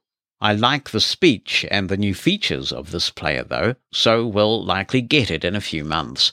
I've learned that it is okay to wait and not buy new technology when it is released. Let's get back to the subject of task managers. Vincent's writing in and says regarding the call from the listener on the subject of task managers, I can tell you that Todoist is accessible on Windows and on iOS.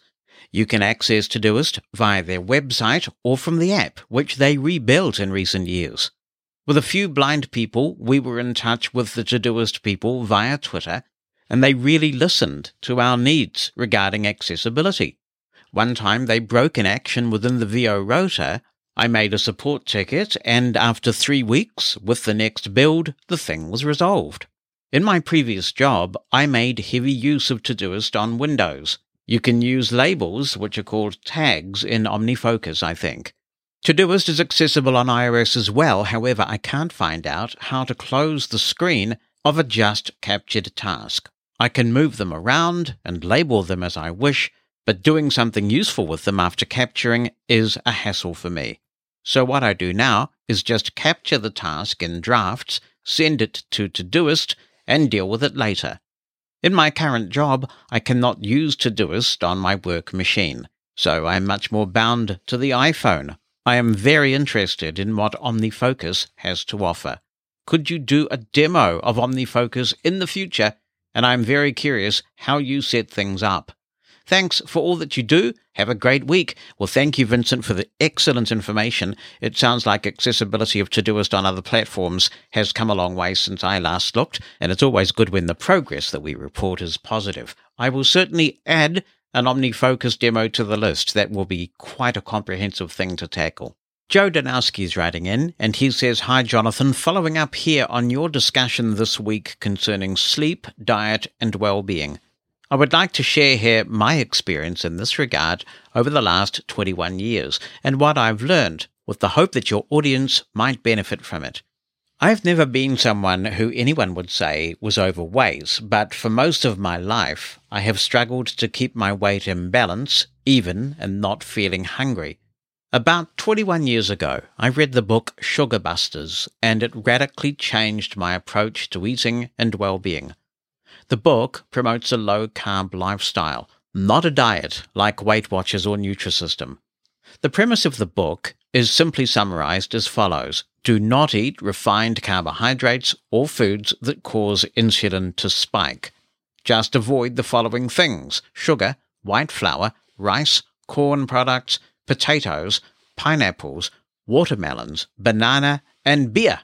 I took this approach to another level about eight years ago when I learned of the work of Dr. Noakes in South Africa, who wrote a book called The Real Meal Revolution and read the books The Big Fat Surprise and Good Calories, Bad Calories. These books brought my state of well being to another level the ketogenic diet, low carb, coupled with good fats and time restricted eating and intermittent fasting. I never eat breakfast and try to limit my eating to an eight hour window. As a result, weight is even. I never have periods of drowsiness or hunger during the workday, and my mental focus is better than it has ever been. One of your callers this week talked about sleeping difficulties, depression, and how being able to sleep improved her state of mind dramatically. I believe sleep is as important as a proper diet.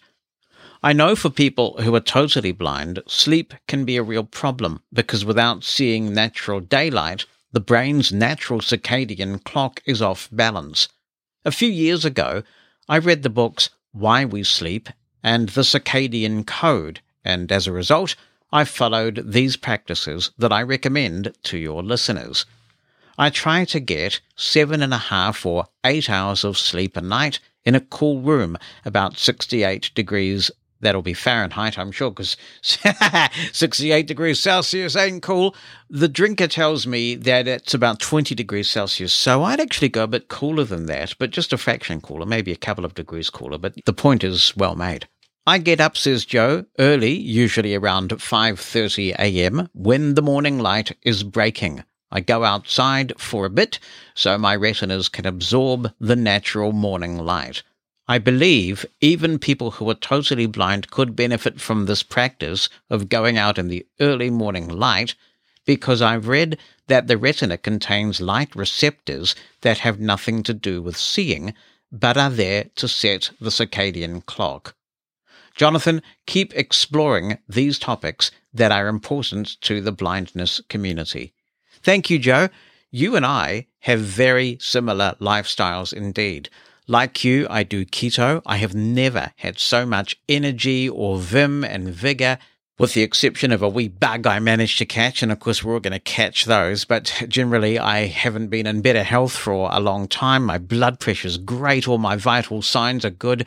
I also practice time restricted eating. What I used to do until this year, in fact, was to eat lunch and dinner. So I would eat within a six hour window. But this year, I actually wake up in the morning at five, like you. I get up at five and I have breakfast and I have lunch, but I don't eat dinner. Now, sometimes that's not possible, and I allow for that. If I'm going out to dinner with people, then obviously I'm not going to sit at the table and not eat. But generally, my time restricted eating now consists of breakfast and lunch. So my last meal will be one at the latest, and I don't eat again until five the next morning. It is amazing how good that makes you feel, but you can only do it when you're eating a ketogenic diet, I think, because otherwise you'll get too hungry. You'll get that awful pit of your stomach, blood sugar low thing going on. Now, I don't know when you may have started listening to the podcast, Joe, but I, in fact, after a lot of inquiries about all this lifestyle, did a whole episode on this subject ketogenic eating and all those good things. And that is all the way back in Mosen at Large, episode 58. So for those who are interested in a keto perspective, it's not just me on that episode, but it's other people who have gone keto and just dramatically changed their life just change their health, all the good indicators. You mentioned Tim Noakes, and he has a fascinating history. They call it banting, the banting diet over in South Africa. And he got into big trouble. He was uh, taken by the Medical Association, I believe it was, to court. They were going to strike him off for recommending a keto lifestyle, and he won his case. So the data on the positive benefits of keto just keep stacking up. And he took on the system and he won against some pretty significant vested interests. So that book, and I forget what the name of that book is, where he detailed his struggle with the system, is also a very good read. Big Fat Surprise, it's one of my favorite books, and we also summarize that in episode 58. So for people wanting further information about that, I highly recommend that episode. I've been doing keto a long time now, uh, uh, probably eight years or so, and it's been health wise the best eight years of my life. Transcripts of Mosen at Large are brought to you by Pneuma Solutions, a global leader in accessible cloud technologies. On the web at pneumasolutions.com. That's P N E U M A solutions.com. Here's Christopher Wright with some comments on episode 219. He says, I'm very interested in hearing the microphone quality of the Sense player. I'm not sure I want it just yet, so I agree with the person who's waiting for the software to mature. A very interesting feature that might convince me to purchase it is the OCR and or a braille mode. I'm curious how the OCR compares to Voice Dream Scanner, which is the best OCR app I've ever used. Seriously, if you haven't tried it, download Scanner right now and try it. It runs circles around KNFB Reader and everything else I've tried. The only thing that might be just as good is Google Lookout. The Android version is called Leger Reader, and while I haven't tried it yet, I expect it should be just as good as the iOS app. Does the Sense Player provide good guidance for taking good pictures, or can it do as good of a job as Scanner does, regardless of the page orientation or light conditions? A Braille input feature would make this really useful paired with my phone. The Bookport Plus has a really useful Braille mode that allows you to write text files or otherwise enter text where applicable using the keypad. It uses 1, 4, and 7 for the left side of the Braille cell and 3, 6, and 9 for the right. It doesn't bother me too much that it only uses uncontracted Braille because that's how I use Braille screen input on my iPhone, as I'm used to typing, which requires you to properly spell anyway. A feature like that on the Sense Player would make typing on a phone a breeze. I love Braille input for the touchscreen, but I have to leave character echo on to catch calibration mistakes, and I never use it for passwords due to the inaccuracy. I could use one of those Bluetooth Braille keyboards I keep hearing about, or my Focus, but they're probably not nearly as portable as the Sense Player, and I know the Focus definitely isn't. I'll just insert here, Christopher, that the Hable One is really small. I mean, that's a very small device, and it's the kind of thing that's so unobtrusive. You can pocket it and take it out. You can even hang it around your neck if you want to, and you've got really good not only input but control with that thing. Lunar RSS, continues Christopher, supports chapter navigation, I use it every week to listen to the podcast. Yeah, he is doing some very cool apps actually. So I do encourage people to check out the Nathan Tech website and all that he's working on. He's got some great little utilities there at nathantech.net. That's N A T H A N tech, all joined together, dot net. And then you can choose the products link from there. I'd also like to draw everyone's attention, says Christopher, to the Apple Podcast website player. You may or may not know, but if you search for a podcast like this one, the Apple Podcasts website has an accessible player right on the page. It's a very basic player, and I'm 99.9% sure it doesn't support chapter navigation. But it's very accessible with a screen reader on any platform and makes playing podcasts really easy. Use heading navigation to navigate between episodes, or simply move by button to quickly start playing any episode. Once you've started playing, you can easily read the elapsed and remaining time, as well as quickly pause, skip back, or skip ahead. Now that I think about it, I'm going to write to the Apple Accessibility team suggesting that they add chapter navigation to the web player. This is such a useful tool that's platform and screen reader agnostic. If this is useful to others, I encourage those interested to contact Apple as well. Just like anything else with these large companies, the more users they hear from, the more likely they'll prioritize something like this. Thanks for the contribution, Christopher. I would suggest a bit of a redirection on this one. If you want chapter support in the Apple Podcasts web based player, then contact the Apple Podcasts team. Sighted people do use chapters as well. I monitor a lot of podcasting forums and I see sighted people talking about how they appreciate particularly longer podcasts that have distinct sections bothering to insert chapter marks. So these are a thing that all podcast consumers, blind or sighted, can benefit from. So let's send it into the Apple Podcasts team and encourage sighted people to get on board as well. Let's go to Jay Palace now. He says, I've been listening to your recent podcasts and just want to thank you for your thorough coverage of the stream and the Sense Player. I really appreciate that you are willing to speak frankly regarding both positive and negative aspects of each. Some comments on Justin Coffin's question on Braille displays from episode 218. I currently own a Humanware Brailliant BI20X there is a 40 cell version, so Brailliant BI40X. They are pricey, like most displays, but the myriad of connection capabilities is quite incredible. It has 16 gigabytes of internal storage, a USB A port for connecting a flash drive, a USB C port for charging slash device connection, an SD card slot, plus a small speaker, volume buttons, and a 3.5 headphone jack. The 40 cell removes the card slot but includes 32 gigabytes of storage, along with the USB port, stereo speakers, volume buttons, and headphone jack. A very nice feature added in the last update was some text to speech functionality. You can choose a male or a female voice as well as exactly what you want spoken in a settings menu. For example, it can read menus on the display itself and all applications, plus lines and words in a document you are reading and editing. So, not a full fledged note taker, but not a normal braille display either that may be worth the price alone, since these are the only 20 and 40 cell displays that have it at the moment. Also, Wi Fi support for downloading Braille books from Bookshare and NLS Bard in the US. Not sure about other countries.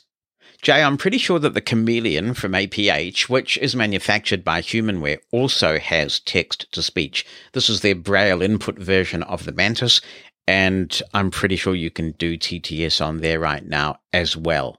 For those who want to go into great depth about the Brailliant series, you can listen to our interview with Humanware and a demonstration of the 20 cell version. This was before it offered text to speech, all the way back in episode 94 of this podcast, and that is still available. There is also a transcript available of episode 94. In fact, it was the first transcript that we ever did. Continuing with Jay's email, he says, regarding the HIMS Sense player, I have been a loyal BookSense user since it came out in 2009. I still use one since I read voraciously, and I will always want a separate device for that. The features sound quite interesting so far from what Brian Hartgen mentioned. My huge nitpick are the voices. From reading the manual now available on the website, vocalizer expressive are the voices being used. Now, don't quote me on this, but I heard that Cerence, the company who owns Vocalizer, now owns Eloquence.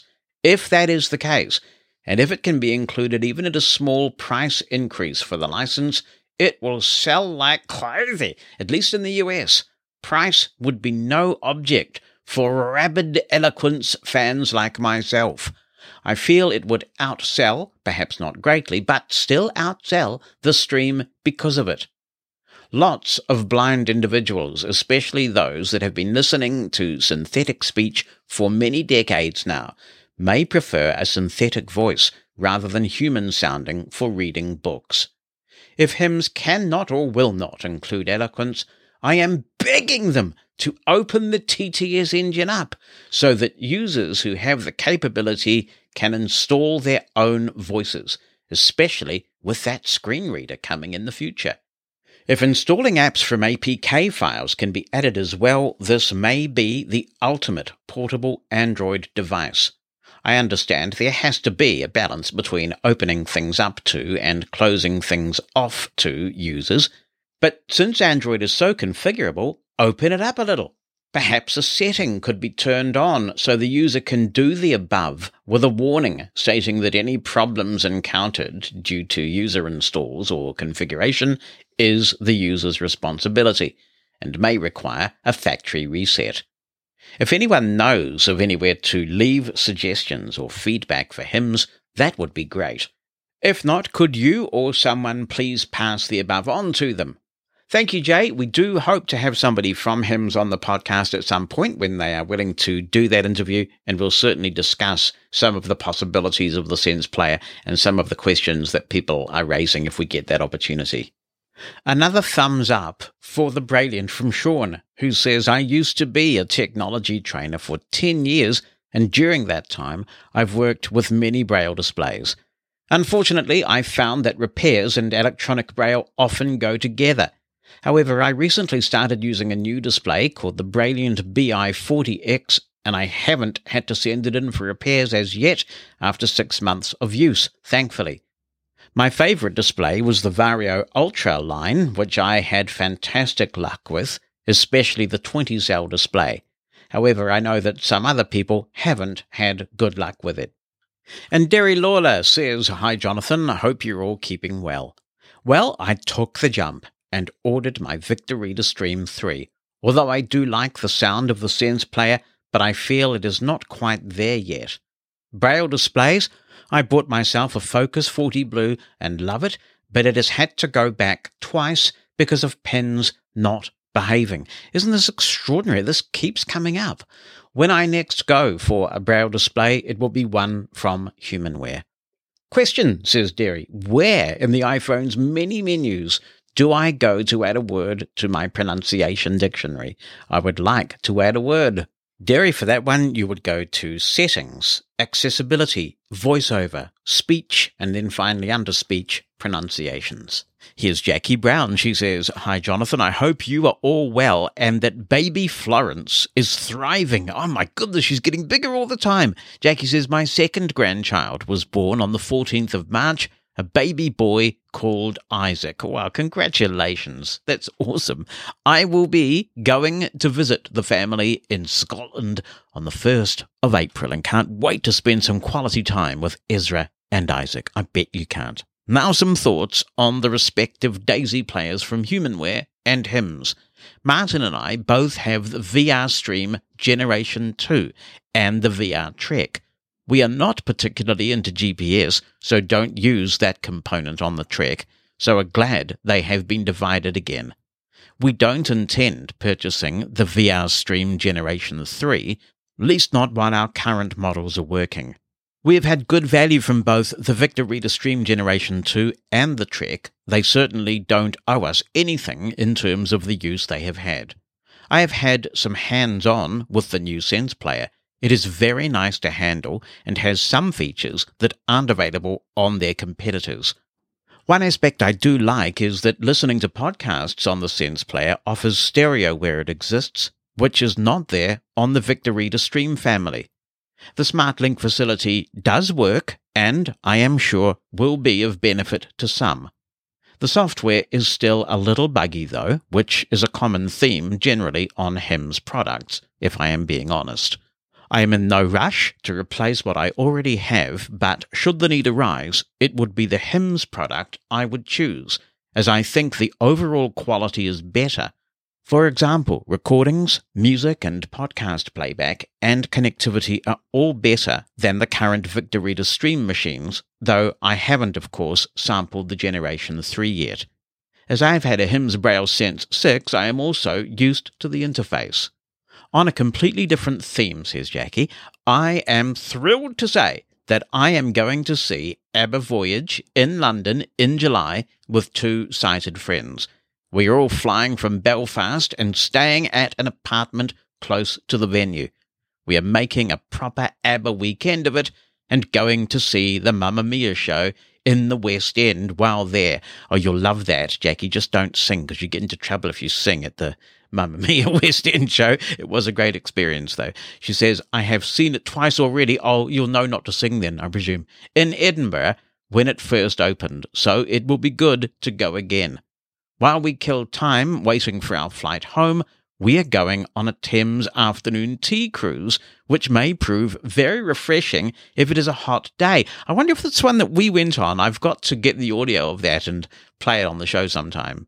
Jackie says, I will report back and tell you what I thought of it afterwards. Suffice it to say, I am really excited about the trip. You inspired me to do this trip, regardless of how exhausting I will find it because of my back problems. I thought if Jonathan could go round the world to see Voyage, I can go from Northern Ireland.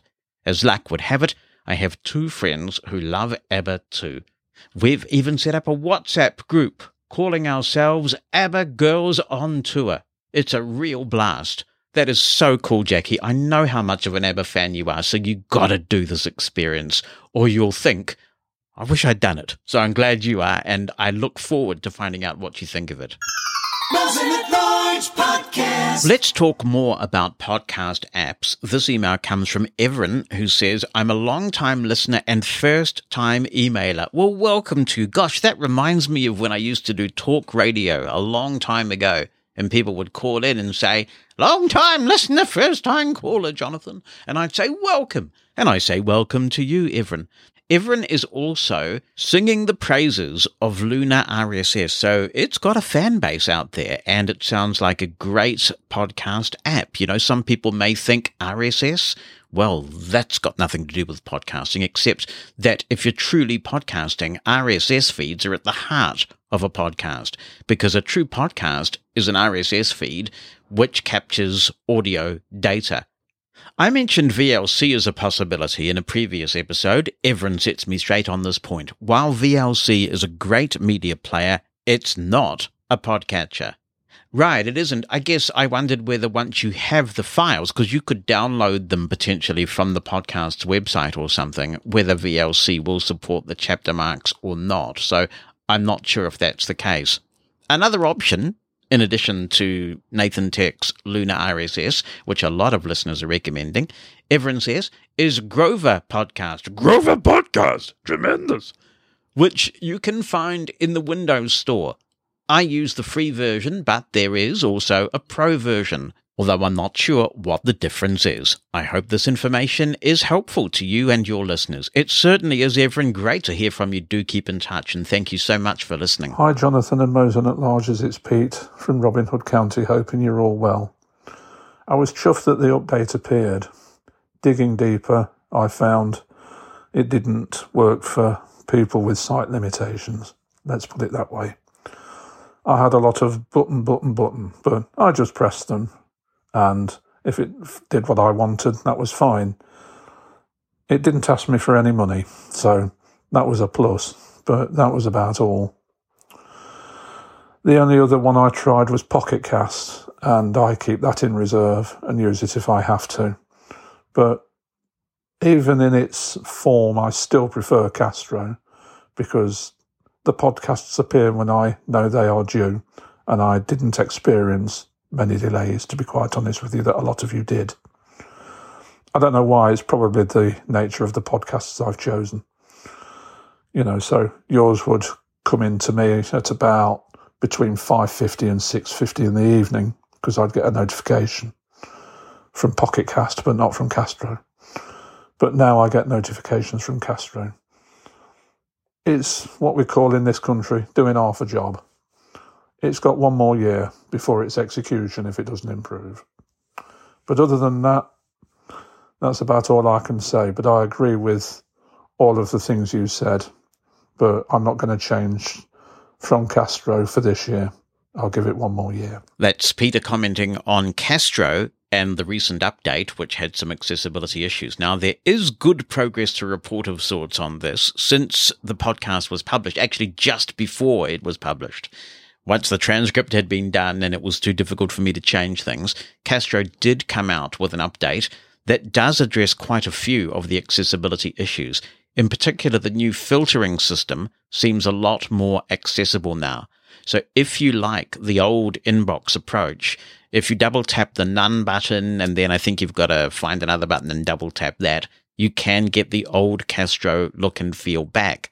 I was delighted by this and I thought, okay, I can finally give Castro another try because I miss Castro like anything. I, as I've said, use Overcast reluctantly because it's the best of a bad bunch, but it doesn't hold a candle to Castro when Castro is behaving. So I went back and I thought I'll have another go with Castro. But what's happened is over the months that I haven't been using Castro, a lot of episodes have come to my queue. For example, every time there is a new episode of The Archers, I know I'm going to listen to it, come what may. And so I automatically have Castro put the episodes of The Archers in the queue. And although it may sound weird, I also have Mosen at Large in the queue, not because I want to suffer through it, but because I want to check that it has been released. I always play a little bit of it and I check the chapter marks because every so often the chapter marks fall off due to human error. And if that happens, I know if I don't fix it, I'm going to get a deluge, a deluge of emails from people. So I quickly check it, and that's why it goes into the queue. So I can just have a quick listen and navigate the chapters and know that they're working.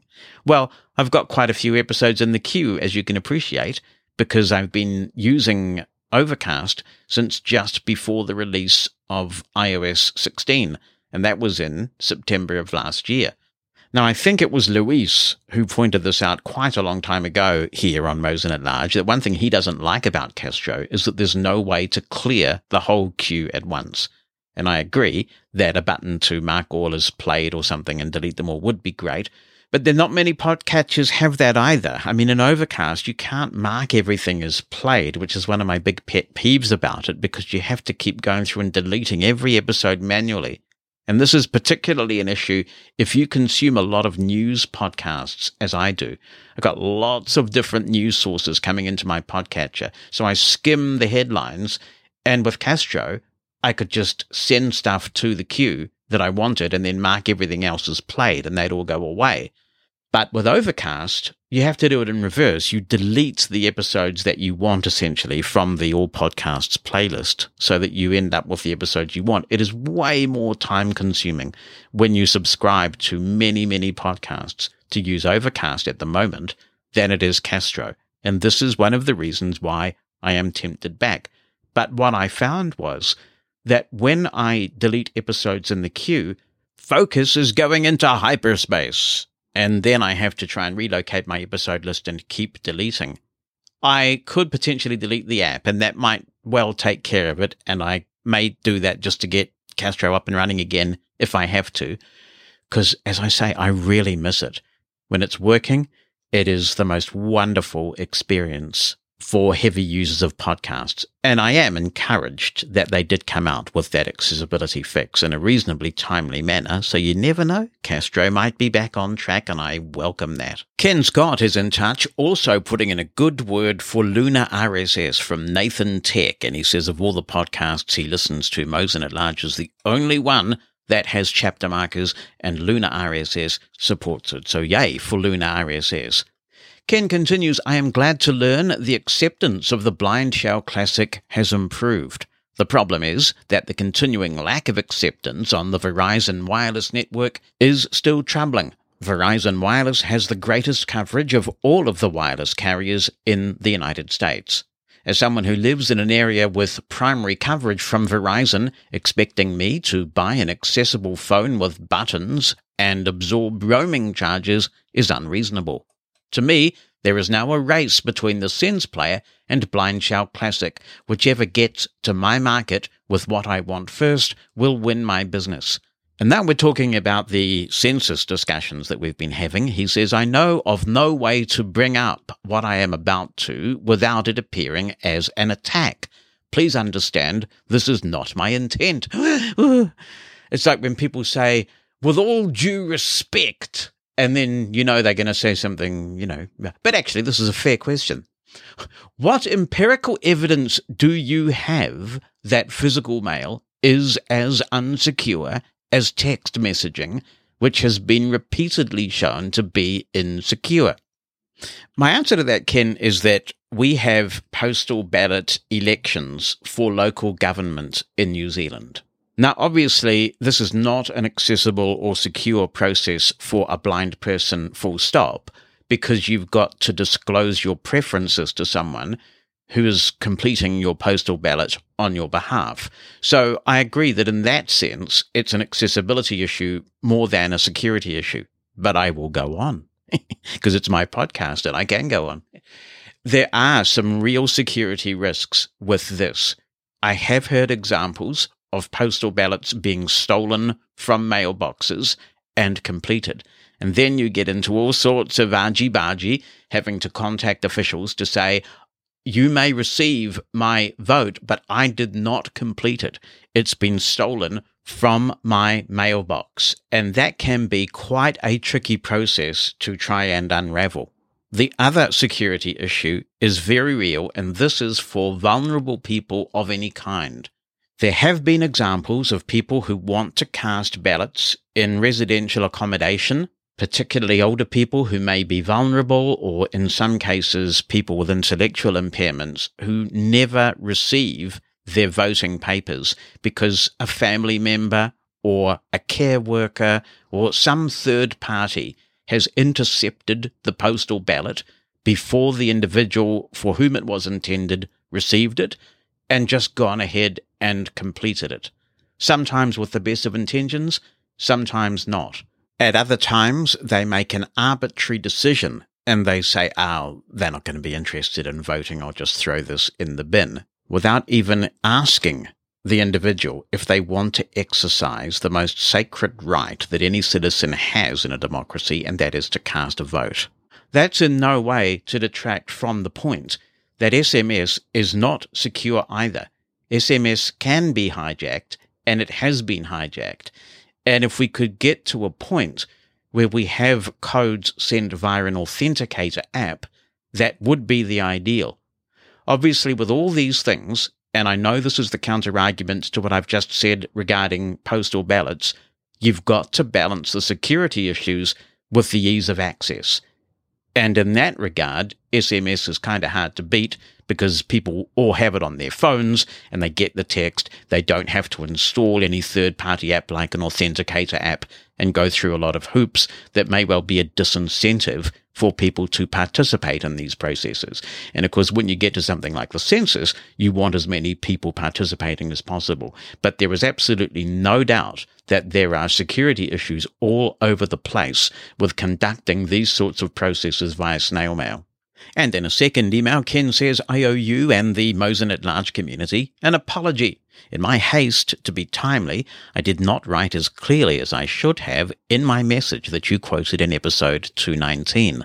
I did not intend to suggest that the system to provide accessible census forms in the United States was more secure than the system in New Zealand. I was pointing out just how archaic the system in the United States was and probably will continue to be given recent election legislation in the United States. I love to hear from you, so if you have any comments you want to contribute to the show, drop me an email written down or with an audio attachment to Jonathan, J O N A T H A N, at mushroomfm.com. If you'd rather call in, use the listener line number in the United States, 864 606 6736.